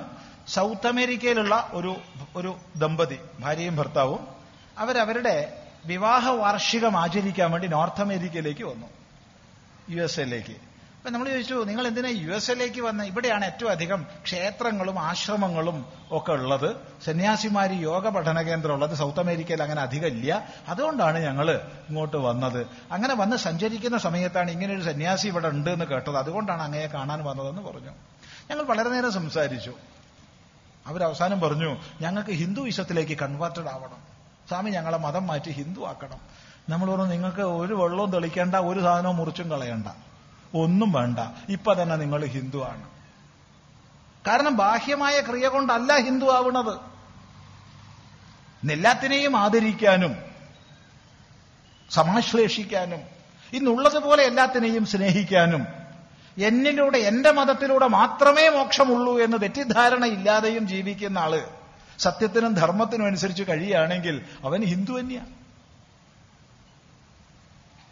എന്ന് പറഞ്ഞ് മനസ്സിലാക്കേണ്ടി വന്നു. അതുകൊണ്ട് ഭാരതത്തിലുള്ളവരല്ല ഹിന്ദു. ഈ ഭാരതീയ മൂല്യങ്ങളെ വൈദിക ചിന്തയെ ആദരിക്കുന്ന അംഗീകരിക്കുന്നവരൊക്കെ ലോകത്തിൽ ഏത് ഭാഗത്തായാലും ഹിന്ദു തന്നെയാണ് എന്ന് നമ്മൾ മനസ്സിലാക്കണം. പിന്നെ ശാസ്ത്ര ബോധത്തിന്റെ അഭാവം കൊണ്ട് ഇടക്കാലത്ത് ഒരുപാട് ഹീനങ്ങളായ ജാതി ഭേദങ്ങൾ നമുക്കിടയ്ക്കുണ്ടായി അവ അശാസ്ത്രീയങ്ങളാണ് ശാസ്ത്രവിരുദ്ധങ്ങളാണ്. ഉയർന്നവൻ താണവൻ അതിനേക്കാൾ താണവൻ എന്ന് പറഞ്ഞ് പല തട്ടുകളിലാക്കി സമൂഹത്തെ വിഭജിച്ചു. തൊട്ടുകൂടാ തീണ്ടിക്കൂടാ ദൃഷ്ടിയിൽപ്പെട്ടാലും ദോഷമുണ്ട്. അവന്റെ നിഴൽ തൊട്ടുകൂടാ അവൻ തൊട്ട വെള്ളം തൊട്ടുകൂടാ ഇങ്ങനെയൊക്കെ നമ്മൾ തരംതിരിച്ചു വെച്ചു. അതൊക്കെ ഒരു കാലം. എത്രയോ മഹാത്മാക്കളുടെ പ്രവർത്തനം കൊണ്ട് അനുഗ്രഹം കൊണ്ട് ഉദ്ബോധനം കൊണ്ട് നമ്മൾ അതിനെയൊക്കെ അതിക്രമിച്ചില്ലേ? എന്തേ? തൈക്കാട്ട് അയ്യാവിന്റെ ചട്ടമ്പി സ്വാമി തിരുവടികളുടെ ശ്രീനാരായണ ഗുരുദേവന്റെ മഹാത്മാ അയ്യങ്കാളിയുടെ ശ്രീരാമകൃഷ്ണദേവന്റെ നേരിട്ടുള്ള ശിഷ്യനായ നിർമ്മലാനന്ദ സ്വാമികളുടെ ശുഭാനന്ദ ഗുരുദേവന്റെ പണ്ഡിറ്റ് കറുപ്പന്റെ ഇങ്ങനെ പേരെടുത്ത് പറയാൻ തുടങ്ങിയ പലരെയും വിട്ടുപോകും അതുകൊണ്ട് പറയുന്നില്ല. ഇങ്ങനെയുള്ള ഒരുപാട് മഹാപുരുഷന്മാരുടെ ഉപദേശങ്ങൾ ഏറ്റുവാങ്ങി നമ്മൾ ജാതീയതയെ വലിയ തോതിൽ ജയിച്ചില്ലേ? ഒരു പല്ലവിയുണ്ട്. ഒരു പല്ലവിയുണ്ട്. ആ പല്ലവി ഇതാണ് ഹിന്ദു പല ജാതികളായിട്ട് തിരിഞ്ഞിരിക്കുക. മറ്റു മതങ്ങളിൽ അതൊന്നും ഇല്ലാന്ന് എന്ത് പൊട്ടത്തരായി പറയണത്? ഒന്ന് നിസ്സംശയം പറയാം. ഇതര മതങ്ങളിലുള്ള അത്ര ജാതിഭേദം ഇന്ന് ഹിന്ദു ധർമ്മത്തിലില്ല. നമ്മൾ നായരെന്നും നമ്പൂതിരിയെന്നും ഈഴവരെന്നും തീയരെന്നും പൊലയരെന്നും ഭട്ടരെന്നും എന്ത് പറഞ്ഞാലും ദാ ഇവിടെ പോയി കഴിഞ്ഞാൽ എല്ലാരും ഒരുപോലെയാ തൊഴുന്നത് എല്ലാരും ഒരു അമ്പലത്തിലേക്ക് തന്നെയാ പോണത് ഇല്ലേ? അല്ലേ? അങ്ങനെയല്ലേ? അതെ. എന്നാ കത്തോലിക്കൻ ഓർത്തഡോക്സിന്റെ പള്ളിയിൽ പോവോ ഇല്ല. ഓർത്തഡോക്സ് തന്നെ ബാവാ കക്ഷിയും എത്രാം കക്ഷിയും പോയില്ല. എവര് മൂന്ന് മാർത്തോമയുടെ പള്ളിയിൽ പോവോ ഇല്ല. എവര് നാലിൽ ആരെങ്കിലും ജാക്കോബൈറ്റ്സിന്റെ പോവോ ഇല്ല. എവരിൽ അഞ്ചിൽ ആരെങ്കിലും ജ്ഞാനായന്റെ പോവോ ഇല്ല. എവരാരെങ്കിലും പെൻഡക്കോസ്തുകാരനെ ഒന്ന് അടുപ്പിക്കുകയോ ഇല്ല.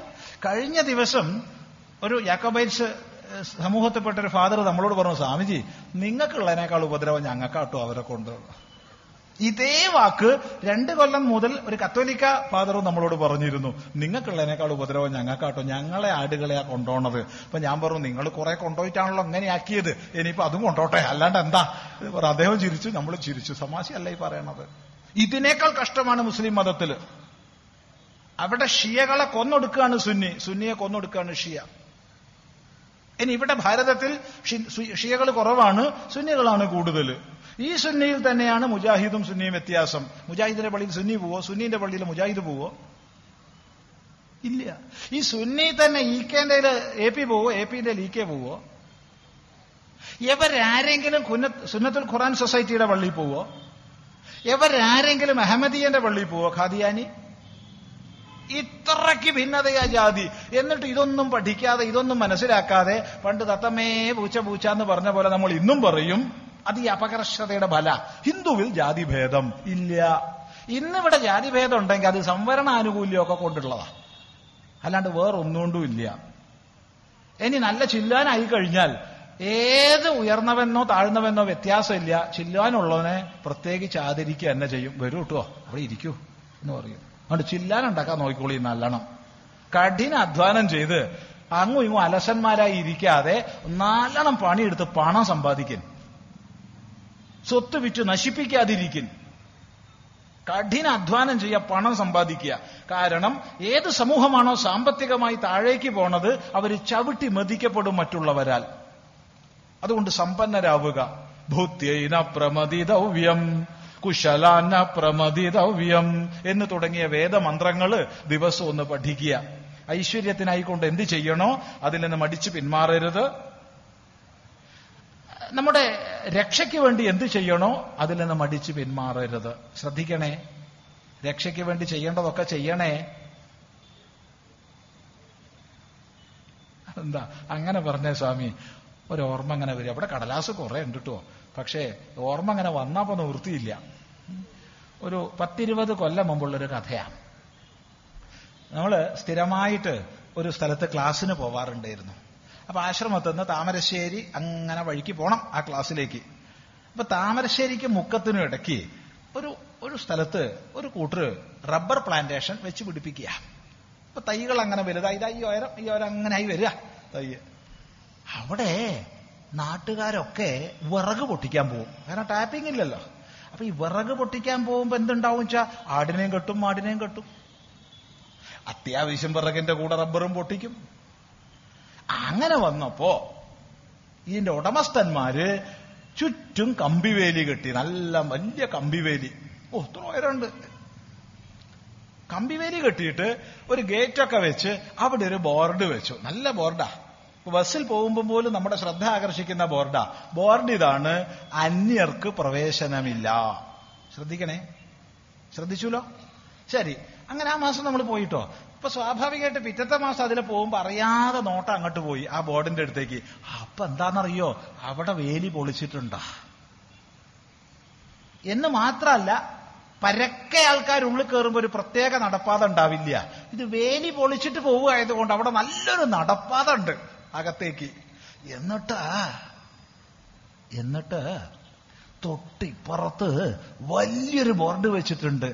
ആരും അന്യരല്ല. നമ്മൾ ഒന്നല്ലേ നിന്റെ ഉള്ളിലും എന്റെ ഉള്ളിലും രക്തം ഒന്നല്ലേ? ഈ ലോകത്തിലെ എല്ലാ ജനങ്ങളും ഒരച്ഛന്റെയും ഒരമ്മയുടെയും മക്കളല്ലേ? അതുകൊണ്ട് നമ്മളൊന്നല്ല എന്നൊക്കെ പറയ പറയുന്നതൊക്കെ ശരിയാ. പക്ഷെ ഈ ആരും അന്യരല്ലെന്ന് പറഞ്ഞത് ആ സാഹോദര്യ സ്നേഹത്തെ ഊട്ടിയുറപ്പിക്കാനല്ല പിന്നെയോ? വിറക് പൊട്ടിക്കാനാ. ആടിനെ കടത്തിവിടാനാ ആടിനെ കടത്തിവിട്ടാ പിന്നാലെ ഇടയനും പോകും. ചിലയിടത്ത് നേരെ തിരിച്ചാട്ടുവോ? ആദ്യ ഇടയൻ പോകും പിന്നാലെ ആടും പോകും. രണ്ടായാലും കുഴപ്പ. ഓർമ്മിച്ചാ നല്ലത്. അതുകൊണ്ട് ആ തിരിച്ചറിവ് കൂടി നമുക്ക് ഉണ്ടാവണേ. പറയുന്ന അർത്ഥം നല്ലോണം മനസ്സിലായി വിചാരിക്കുക. അപ്പൊ എന്ത് വേണം? ചില വേലിക്കെട്ടൊക്കെ വേണം. എന്താണ് ആ വേലിക്കെട്ട്? സത്യം ധർമ്മം സ്വാധ്യായം. ഇതാ വേലിക്കെട്ട്. അവനവൻ ആചരിക്കാനുള്ളത് കുശലതയോടുകൂടി ആചരിക്കുക. അവനെന്ത് വിചാരിക്കും? അവളെന്ത് വിചാരിക്കും? നോക്കേണ്ട ആവശ്യമില്ല. എല്ലാ ഒരു തരം ഒരു എന്താണെന്നറിയില്ല ചെറിയൊരു ഉദാഹരണം പറഞ്ഞുതരാം. ഒരു ദൃഷ്ടാന്തം. നമ്മൾ വിവിധ സ്ഥലങ്ങളിൽ യാത്ര ചെയ്യാൻ പോകുമ്പോൾ ഇന്ത്യയിൽ വേറെ സ്ഥലത്തൊരു പ്രശ്നമില്ല ഇന്ത്യയിൽ ഏത് എയർപോർട്ട് പോയി കഴിഞ്ഞാലും പ്രയർ റൂം ഉണ്ടാവും. എല്ലാ എയർപോർട്ടിലും പ്രയർ റൂം ഉണ്ട്. ഈ പ്രയർ റൂം റൂം എന്ന് പറഞ്ഞാൽ ഒരൊറ്റ ഹിന്ദു അതിലേക്ക് പോയില്ല അത് വിചാരിച്ചു വെച്ചിരിക്കുന്നത് അത് ഒരു മതവിഭാഗത്തിന് മാത്രം പ്രാർത്ഥിക്കാനുള്ള സ്ഥലമാണ് എന്താ ഒന്ന് പോയി പ്രാർത്ഥിച്ചാൽ അതിന്റെ ഉള്ളിൽ? ഇത് ഈ മനോഭാവത്തിന്റെ സൃഷ്ടിയാണ് ശ്രദ്ധിച്ചോളുക. അതുകൊണ്ട് ചിന്തിക്കേണ്ടത് ചിന്തിക്കുക അറിയേണ്ടത് അറിയുക പ്രതികരിക്കേണ്ട രീതിയിൽ പ്രതികരിക്കുക. അതേ പറയാനുള്ളൂ. സമാജത്തിൽ അവശേഷിക്കുന്ന ജാതി ചിന്തകൾ അവസാനിപ്പിക്കാൻ എന്തു ചെയ്യണം? ആ അതിന് കഴിഞ്ഞ് നമുക്ക് ചിലർ ചോദിക്കും സ്വാമി സ്വാമിക്ക് എപ്പോഴാ ഏറ്റവും സന്തോഷം ഉണ്ടായത്? എപ്പോഴും സന്തോഷ. സന്തോഷം അല്ലാണ്ടൊരു ഒരു സന്ദർഭം ശ്രദ്ധിക്കണേ സന്തോഷം അല്ലാണ്ട് ഒന്നുമില്ല. ഞങ്ങൾ സന്യാസിമാരുടെ ഒക്കെ സ്ഥിതി അത് തന്നെയാ. അതുകൊണ്ട് സന്തോഷം വേണമെങ്കിൽ ആ അത് വേറെ വിഷയം. ബാക്കി പറയണില്ല. സന്തോഷം വേണമെങ്കിൽ പിന്നെ പറയണില്ല. കല്യാണത്തിൽ തന്നെ ജീവിക്കണം കല്യാണം കഴിച്ചേക്കരുത് എന്നർത്ഥം എപ്പോഴും സന്തോഷ. എന്നാലും ചില ആൾക്കാര് ചോദിക്കും സ്വാമി എപ്പോഴും സന്തോഷം എപ്പോഴാ? അപ്പൊ ഞാനിങ്ങനെ ആലോചിച്ച് നോക്കുമ്പോ എനിക്ക് എപ്പോഴാണ് ഏറ്റവും സന്തോഷം ഉണ്ടായത് ഇങ്ങനെ ആലോചിച്ചു കഴിഞ്ഞ ദിവസം. അപ്പൊ പറഞ്ഞു കഴിഞ്ഞ വർഷ. അതെന്താ സ്വാമി? അത് ഈ കേരളത്തിലുടനീളം മാർക്സിസ്റ്റ് പാർട്ടിയുടെ ഒരു വലിയ ഒരു ഒരു പരിപാടികളുടെ ശൃംഖല ഉണ്ടായിരുന്നു. എന്താ? നവോത്ഥാന സദസ്സോ? അങ്ങനെ എന്തോ ആയിരുന്നു അതിന്റെ പേര്. പേരൊന്നും ഓർമ്മയില്ല. പക്ഷെ അതിന്റെ മുഖ്യ വാചകം എന്തായിരുന്നു എന്നറിയോ? കേരളത്തെ ഭ്രാന്താലയമാക്കാതിരിക്കാൻ എന്നായിരുന്നു. എത്ര പേര് ഓർമ്മിക്കുന്നുണ്ടെന്ന് അറിയില്ല. ഓർക്കണില്ലേ എന്നിട്ട് അതിന്റെ അടിയിലുള്ള ചിത്രങ്ങൾ ആരതാണെന്നറിയോ വിവേകാനന്ദ സ്വാമികൾ ചട്ടമ്പി സ്വാമി തിരുവടികൾ ശ്രീനാരായണ ഗുരുദേവൻ മഹാത്മാ അയ്യങ്കാളി ഇതെന്ത് കഥയത് ഞാൻ കണ്ണടയൊക്കെ തിരിച്ചു മറച്ചു നോക്കി. മാർക്സ് ഇല്ലല്ലോ? ഇല്ല. ഏങ്കൽസ് ഇല്ലല്ലോ? ഇല്ല. ലെനിൻ? ഇല്ല. മാവോസെത്തും? ഇല്ല. ഇപ്പൊ എന്താ അതിന്റെ സന്ദേശം? കേരളം ഭ്രാന്താലയമാകാതിരിക്കണമെങ്കിൽ ഈ മഹാത്മാക്കളിലേക്ക് തിരിയണം. അല്ലേ? അതല്ലേ ഇതിന്റെ വേറെ വല്ല അർത്ഥമുണ്ടോ? പറയൂ. ഈ മഹാത്മാക്കൾ തന്ന സന്ദേശം സ്വീകരിച്ചാൽ മാത്രമേ കേരളം ഭ്രാന്താലയമാകാതിരിക്കൂ. ആ ആ തിരിച്ചറിവ് അവർക്കുണ്ടായി എന്ന് കണ്ടപ്പോ എന്തോ ഒരു സന്തോഷമായിരുന്നു ഭഗവാനെ. ആ സന്തോഷം പോലെ ഒരു സന്തോഷം ഈ അടുത്ത കാലത്ത് ഉണ്ടായിട്ടില്ല. പക്ഷെ ഒന്നേ അവരോട് പറയാനുള്ളൂ. സംസ്കൃതത്തിൽ ഒരു ന്യായമുണ്ട്. അർദ്ധ കുക്കുട പാക ന്യായം. പഠിച്ചോളണം. അർദ്ധ കുക്കുട പാക ന്യായം.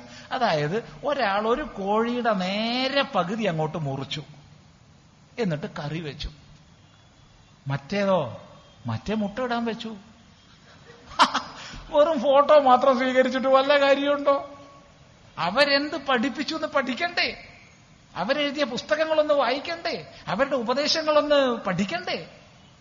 തീർച്ചയായിട്ടും വലിയൊരു സമൂഹം പഠിക്കുന്നുണ്ട്.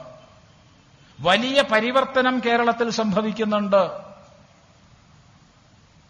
അത് കണ്ടില്ലെന്ന് നടിക്കരുത്. കണ്ടില്ലെന്ന് നടിക്കരുത്. ആ പരിവർത്തനത്തെ ത്വരിതപ്പെടുത്താൻ നമുക്ക് സാധിക്കണം.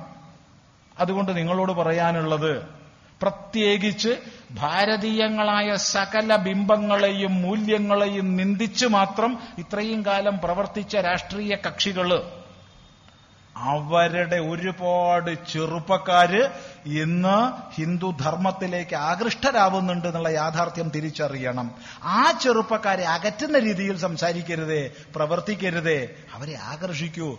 ശ്രീനാരായണ ഗുരുദേവൻ പറഞ്ഞ പോലെ അടിച്ച് അകത്താക്ക് അടിച്ച് പുറത്താക്കരുത് ആരെയും. അടിച്ചകത്താക്കാൻ പറ്റിയ സമയ ഇത്. പറ്റിയ സമയ. ഇത്ര നല്ല സമയം ഇതുവരെ ഉണ്ടായിട്ടില്ല. ഒരു സംശയം പറയുന്നതിനില്ല. ആ. രണ്ട് വർഷം മുമ്പ് അതായത് രണ്ടായിരത്തി പതിനാല് ഒടുവിൽ ഒരു അമ്പത്തിനാല് ദിവസത്തെ ഉപനിഷത് യജ്ഞത്തിന് നമ്മൾ എറണാകുളം ടി ഡി എം ഹാളിൽ പോയി അവിടെ താമസിച്ചിരുന്നു. അമ്പത്തിനാല് ദിവസം അവിടെ തന്നെ താമസിച്ച് അവിടെ തന്നെ ഉപനിഷത്ത് പ്രഭാഷണം അമ്പത്തിനാല് ദിവസം. അങ്ങനെയുള്ള സമയത്ത് ഒരു സമ്മതം വാങ്ങിയിട്ട് പത്ത് നാൽപ്പത് ചെറുപ്പക്കാർ നമ്മളെ കാണാൻ വന്നു. അവർ പറഞ്ഞു സ്വാമി ഞങ്ങൾ സ്വാമിയെ കാണാൻ വേണ്ടി വന്നു. ഒരു പ്രത്യേക കാര്യം സംസാരിക്കാനാ. ഇരിക്കി. എല്ലാവരും ഇരുന്നു. ഞങ്ങളെല്ലാം ഇരുന്ന് സ്നേഹപൂർവം സംസാരിക്കുക. എന്താ നിങ്ങളുടെ വിഷയം? അപ്പൊ അവർ പറഞ്ഞു ഞങ്ങൾ മാർക്സിസ്റ്റ് പാർട്ടി പ്രവർത്തകരാണ്. വളരെ സന്തോഷം. അതിനെന്താ? നിങ്ങൾ ആരായാലും ഇവിടെ എന്താ എന്താ നിങ്ങൾ വന്ന കാര്യം? അത് പറ. അത് സ്വാമി അതേ സമയത്തായിരുന്നു പാലക്കാട് വെച്ചിട്ട് പ്ലീനം നടന്നിരുന്നത് പാർട്ടിയുടെ. അവിടെ വെച്ചിട്ട് വലിയ തീരുമാനങ്ങൾ പ്രഖ്യാപിക്കപ്പെട്ടു. ഒന്ന് ഈ വീട്ട് പ്രവേശം ഗൃഹപ്രവേശ സമയങ്ങളിൽ ഗണപതി ഹവനം തുടങ്ങിയവ ചെയ്യരുത്. ശബരിമലയ്ക്കും മറ്റും പോകുന്നവര് കറുത്ത മുണ്ട് മുദ്ര തുടങ്ങിയവ ധരിക്കരുത് എന്നൊക്കെ നിർദ്ദേശം വന്നു. അത് ഞങ്ങൾ സന്തോഷപൂർവം കേട്ടു. പക്ഷേ അതേ സമ്മേളന വേദിയിൽ മുസ്ലിം സമൂഹത്തിൽപ്പെട്ട ഞങ്ങളുടെ പ്രവർത്തകർക്ക് നിസ്കരിക്കാൻ പ്രത്യേക സ്ഥലം ഒരുക്കി കൊടുത്തു. ഇത് കണ്ടപ്പോൾ ഞങ്ങൾ ചിന്തിച്ചു ഇതെന്തടേ ഇങ്ങനെയെന്ന്? ആ ചിന്തയാണ് ഞങ്ങളെ ഇങ്ങോട്ട് എത്തിച്ചത്. നമ്മൾ പറഞ്ഞു ചിലയിടത്തൊക്കെ സൂര്യൻ ഉദിച്ചിട്ടുണ്ട്. ചിലയിടത്തൊക്കെ നേരം വെളുക്കുന്നുണ്ട്. അതുകൊണ്ട് ഇനിയെങ്കിലും ഇരുട്ടിൽ കഴിയണ്ട കേട്ടോ എന്ന് പറഞ്ഞു കൊടുത്തു. ഈ പരിവർത്തനത്തെ കണ്ടറിയുക. അതിനെ വളർത്തുക. ശ്രദ്ധിക്കുക. അതുകൊണ്ട് വേണ്ടത് സമാജത്തിൽ അവശേഷിക്കുന്ന ജാതി ചിന്തകൾ അവസാനിപ്പിക്കാൻ ചെയ്യേണ്ടത് മഹാത്മാക്കളിലേക്ക് തിരിയുക. ശാസ്ത്രങ്ങളിലേക്ക് തിരിയുക. ഒറ്റ സന്ദർഭം ഓർമ്മിപ്പിക്കട്ടെ. വിവേകാനന്ദ സ്വാമികൾ തന്റെ പരിപ്രജനത്തിന്റെ ഏകദേശം അന്ത്യദശയിൽ പാലക്കാട് ഷൊർണൂര് കൊടുങ്ങല്ലൂർ എറണാകുളം തിരുവനന്തപുരം വഴി അങ്ങനെ കന്യാകുമാരിക്ക് പോയി. സ്വാമിജി രണ്ട് സ്ഥലത്ത് രേഖപ്പെടുത്തി. നിങ്ങൾക്ക് ഭ്രാന്താലയം കാണണമെങ്കിൽ കൊച്ചിൻ തിരുവിതാംകൂർ പ്രദേശത്തേക്ക് പോയിക്കൊള്ളൂ എന്ന് എന്തുകൊണ്ട് സ്വാമിജി എഴുതി അത് ചിന്തിക്കേണ്ടതാണ്? പലരും പ്രസംഗിക്കാറ് ഇവിടെയുള്ള ജാതീയമായ ഉച്ച നീചത്വത്തെ കണ്ടിട്ട് സ്വാമിജി പറഞ്ഞു എന്നാ. തൊട്ടുകൂടാ തീണ്ടിക്കൂടാ ദൃഷ്ടിയിൽപ്പെട്ടാൽ ദോഷമുണ്ട്. അങ്ങനെയായിരുന്നല്ലോ ഇവിടെ. അത് കണ്ടിട്ട് സ്വാമിജി പറഞ്ഞു എന്നാ പറയണത്. അത് കണ്ടിട്ടാണ് സ്വാമിജി പറഞ്ഞതെങ്കിൽ ഞാൻ സ്വാമിജിയെ ബഹുമാനിക്കില്ല. എന്താ സ്വാമി അങ്ങനെ കടുത്ത വാക്ക് പറയുന്നേ? ബഹുമാനിക്കില്ല അതുകൊണ്ട് തന്നെ. എന്തുകൊണ്ടെന്നാൽ സ്വാമിജി ആയിരത്തി എണ്ണൂറ്റി എൺപത്തിയാറ് ഒടുവിൽ നിശ്ചയിച്ചതനുസരിച്ച് തൊട്ടടുത്ത ദിവസം തന്നെ ആരംഭിച്ചതും തൊണ്ണൂറ്റി മൂന്നിന്റെ എണ്ണൂറ്റി തൊണ്ണൂറ്റി മൂന്നിന്റെ ആദ്യ കാലഘട്ടം വരെ തുടർന്നതുമാണ് പരിവ്രജനം. അതിൽ എണ്ണൂറ്റി തൊണ്ണൂറ്റി രണ്ടിന്റെ ഒടുവിലാണ് ഈ പ്രദേശത്തു കൂടെ സഞ്ചരിച്ചത്. കൊട്ടാരങ്ങളിൽ സ്വാമിജി താമസിച്ചിട്ടുണ്ട് കുടിലുകളിൽ സ്വാമിജി താമസിച്ചിട്ടുണ്ട്. മലവാരങ്ങളിൽ താമസിച്ചിട്ടുണ്ട് കടലോരങ്ങളിൽ താമസിച്ചിട്ടുണ്ട് തെരുവുകളിൽ താമസിച്ചിട്ടുണ്ട് ക്ഷേത്രങ്ങളിൽ താമസിച്ചിട്ടുണ്ട്. കൊടീശ്വരന്മാരുടെ കൂടെ താമസിച്ചിട്ടുണ്ട് ദരിദ്രരിൽ ദരിദ്രരുടെ കൂടെ താമസിച്ചിട്ടുണ്ട്. സമൂഹത്തിന്റെ സ്പന്ദനത്തെ അളന്നറിഞ്ഞുകൊണ്ടാണ് സ്വാമിജി സഞ്ചരിച്ചത്. ഈ ജാതീയമായ ഉച്ച നീചത്വം മറ്റെല്ലാ പ്രദേശങ്ങളിലും ഉണ്ടായിരുന്നു. കേരളത്തിലുള്ളതിനേക്കാൾ ഉണ്ടായിരുന്നു. അപ്പൊ അവിടെ എല്ലാം ഉള്ള ദോഷം ഇവിടെ കണ്ടിട്ട് ഇവിടെ മാത്രം ഭ്രാന്താലയം എന്ന് വിളിക്കാൻ വെച്ചാൽ സ്വാമിജി കൊള്ളു ആൾ. അപ്പൊ അതല്ലല്ലോ കാരണം. വേറെന്തോ കാരണം ഇല്ലേ? വേറെ കാരണമുണ്ട്? ആ കാരണം മറ്റൊന്നല്ല. പറമ്പിലേക്ക് പോലും കയറാൻ അധികാരമില്ലാത്തവൻ. പറമ്പിൽ അറ്റത്ത് കുഴി കുഴിച്ച് അവിടെ ഇല വെച്ച് അതിൽ കഞ്ഞി ഒഴിച്ചിട്ട് ഉടമസ്ഥൻ ഓടി വന്ന് കൂക്കണം. അപ്പോഴത്തേക്ക് അവൻ കൂക്കി ഇങ്ങോട്ട് വരും. അതിനിടയ്ക്ക് പട്ടി കഴിച്ചാൽ കഴിച്ചു. അവന് കിട്ടിയാ കിട്ടി ഇല്ലെങ്കിൽ ഇല്ല. ഈ സ്ഥിതിയിലുള്ളവൻ പോയി സുന്നത്ത് കർമ്മം ചെയ്ത് മുസ്ലിമായി വന്നാൽ അവൻ കാര്യസ്ഥനാകും. അവൻ പോയി ഇച്ചിരി വെള്ളം അവന്റെ മേൽ തെളിച്ചിട്ട് ക്രിസ്ത്യാനിയായി പേരും മാറ്റി വന്നാൽ അവന് മുമ്പിൽ കസേരട്ട് കൊടുക്കും. ഇരിക്കൂ ചേട്ടാ എന്ന് പറയും. ഈ ആഭാസം കണ്ടിട്ടാണ് സ്വാമിജി ഭ്രാന്താലയ എന്ന് വിളിച്ചത്. മറക്കരുത്. അത് കഴിഞ്ഞ് രണ്ട് ദശകങ്ങൾ കഴിഞ്ഞപ്പോ മഹാത്മാഗാന്ധിജി ഇങ്ങോട്ട് വന്നു. ശിവഗിരി മഠത്തിൽ താമസിച്ചു. വേറെ പല സ്ഥലങ്ങളും സന്ദർശിച്ചു. ശ്രീനാരായണ ഗുരുദേവനുമായി ദീർഘമായി ചർച്ച ചെയ്തു. തിരിച്ചു പോയ ശേഷം ഗാന്ധിജി എഴുതി ഞാനൊരു തീർത്ഥാലയത്തിലേക്ക് പോയിരിക്കുന്നു എന്ന്. ഭ്രാന്താലയത്തെ തീർത്ഥാലയമാക്കിയത് അതിനിടയ്ക്ക് ജീവിച്ചവരാണല്ലോ. എന്നാ ഇന്ന് പലരും അവകാശപ്പെടുന്നത് ഞങ്ങളാന്നാ. അന്ന് ഉണ്ടാവുക പോലും ചെയ്യാത്ത സംഘടനകൾ. അന്ന് ഉണ്ടായിട്ടില്ല രജിസ്റ്റർ ചെയ്യപ്പെട്ടില്ല എന്നിട്ട് പറയാ ഈ ഒക്കെ നന്നാക്കി സമത്വ സഹോദരൻ ഞങ്ങളാ ഉണ്ടാക്കിയെന്ന്. അപ്പൊ അതിനിടയ്ക്ക് പ്രവർത്തിച്ചവരാരാ? അവരുടെ പേരാ വേരത്തെ പറഞ്ഞത് ചിലത്. പലരെയും വിട്ടുപോവും. പലരെയും വിട്ടുപോവും. ചില പ്രധാനപ്പെട്ടവരുടെ പേര് മാത്രാ പറഞ്ഞത്. അത്തരം മഹാത്മാക്കളിലേക്ക് തിരിച്ചു പോവുക. അവരുടെ സന്ദേശങ്ങൾ സ്വീകരിക്കുക. രാമൻ നായർ ഉഷാവാരസ്യാര് വിഷ്ണു നമ്പൂതിരി ശിവൻ ചെട്ടിയാര് തുടങ്ങിയവ. സമാനമായ ആചാരരീതികൾ മിശ്രവിവാഹങ്ങൾ ഇവ പ്രോത്സാഹിപ്പിക്കപ്പെടേണ്ടതല്ലേ? സമാനമായ ആചാരരീതികൾ എന്തിനാ പ്രോത്സാഹിപ്പിക്കുന്നേ? നാനാത്വത്തിൽ ഏകത്വമാണ് സനാതനധർമ്മം. വൈവിധ്യങ്ങളെ അംഗീകരിക്കുക. ആ വൈവിധ്യങ്ങളുടെ മുഴുവൻ അന്തർധാരയായിരിക്കുന്ന ഏകത്വത്തെ തിരിച്ചറിയാൻ ശ്രമിക്കുക. അല്ലാതെ ഒരേ ആചാര വ്യവസ്ഥയായാൽ നമ്മൾ മറ്റു മതങ്ങളെ പോലെ ആയിപ്പോവും. അത് വേണ്ട. വൈവിധ്യങ്ങളാണ് ഇവിടുത്തെ മഹത്വം. അതിനെ നിലനിർത്തുക. ഇപ്പോ രാമനായർ എന്ന് പേര് വെക്കണം എന്നുള്ളൊരു വെച്ചോട്ടെ. വെക്കണ്ട അച്ഛാ വെക്കണ്ട. ഇനി വേറെ ആരെങ്കിലും ഒരാൾക്ക് നായർ എന്നുള്ള പേര് വെക്കണോ? വെക്കാലോ. എന്താ കുഴപ്പം? നമ്മളൊരു ഒരു ക്രിസ്ത്യൻ മതപ്രവർത്തകന്റെ പേര് കണ്ടിന്. ആ പേരിനോട് കൂടെ മേനോൻ എന്നുണ്ട്. അപ്പൊ ഞാൻ ചോദിച്ചത് എങ്ങനെയുടെ മേനോനായത്? അരവിന്ദാക്ഷ മേനോൻ അല്ല അയാൾ മേനോൻ ആയിരുന്നു വേറൊരു മേനോൻ. ഒരു മധു മേനോൻ അങ്ങനെ എന്തോ ആണ്. അപ്പൊ പറഞ്ഞു അത് മേനോൻ ജാതിയല്ല സ്വാമി പേരാ അത് മേനോൻ. ആർക്കാ വെച്ചുകൂടാത്ത പേര്? അതുകൊണ്ട് ചെറിയൊരു ഗസറ്റ് വിജ്ഞാപനേ വേണ്ടു ആർക്കെങ്കിലും നായർന്നോ നമ്പൂരിന്നോ വെക്കണം അങ്ങ് വെച്ചേക്ക് എന്റെ പേര്. മേലിൽ എക്സ് നമ്പൂതിരി ആണ്. നമ്പൂരി എന്താ നീ നമ്പൂരിയാണോ ഇത് പേരാണ്. കുഴപ്പമില്ല. വെക്കണ്ടേ? വെക്കണ്ട. ഈ പേര് വെച്ചോണ്ട് പോലെ ദോഷമുണ്ടോ? M S Namboodiripad. അല്ലെങ്കിൽ സഖാവ് കൃഷ്ണപിള്ള. അല്ലെങ്കിൽ ഈ കെ നായനാർ. ഇതിലൊന്നും ഒരു കുഴപ്പമൊന്നുമില്ലല്ലോ. പിന്നെന്താ ഇപ്പൊ കുഴപ്പം? അതുകൊണ്ട് വെക്കേണ്ടൊരു വെച്ചോട്ടെ. പേരിലൊന്നും അല്ല ഇപ്പൊ കാര്യം ഇരിക്കണത്. ഒന്ന് ഓർമ്മിക്കുക. ഈ നായരുണ്ടാവണമെങ്കിൽ ഹിന്ദു നായരാണ്. നമ്പൂതിരി ഉണ്ടാവണമെങ്കിൽ ഹിന്ദു നമ്പൂതിരിയാണ്. ഈഴവരുണ്ടാവണമെങ്കിൽ ഹിന്ദു ഈഴവരാണ്. ചെറുമരുണ്ടാവണമെങ്കിൽ ഹിന്ദു ചെറുമരാണ്. ഹിന്ദു എന്ന തായ്വേരില്ലെങ്കിൽ ഒരു ജാതിയുമില്ല. അതൊന്ന് ഓർമ്മിച്ചാ മതി. ആ ഹിന്ദു എന്നുള്ള തായ്വേരനെ മറന്നിട്ട് പ്രവർത്തിക്കാതിരുന്നാ മതി. പിന്നെ എന്ത് വേണമെങ്കിൽ വെച്ചോളൂ? നായർ നമ്പൂരി നോക്കണോ വെച്ചോളൂ. കട്ടെ എന്റെ നിങ്ങൾ പേരെന്താ? കൃഷ്ണൻ നായർ നമ്പൂതിരി. ഏ എന്താ കുഴപ്പം? വെച്ചോളൂ. അതുകൊണ്ട് പേരിലല്ല കാര്യം ഭാവനയിലാണ്. അത് മനസ്സിലാക്കുക. പിന്നെ മിശ്രവിവാഹം വേണ്ടാട്ടോ വിവാഹം മതി ആണും പെണ്ണുള്ള വിവാഹം നല്ലത്.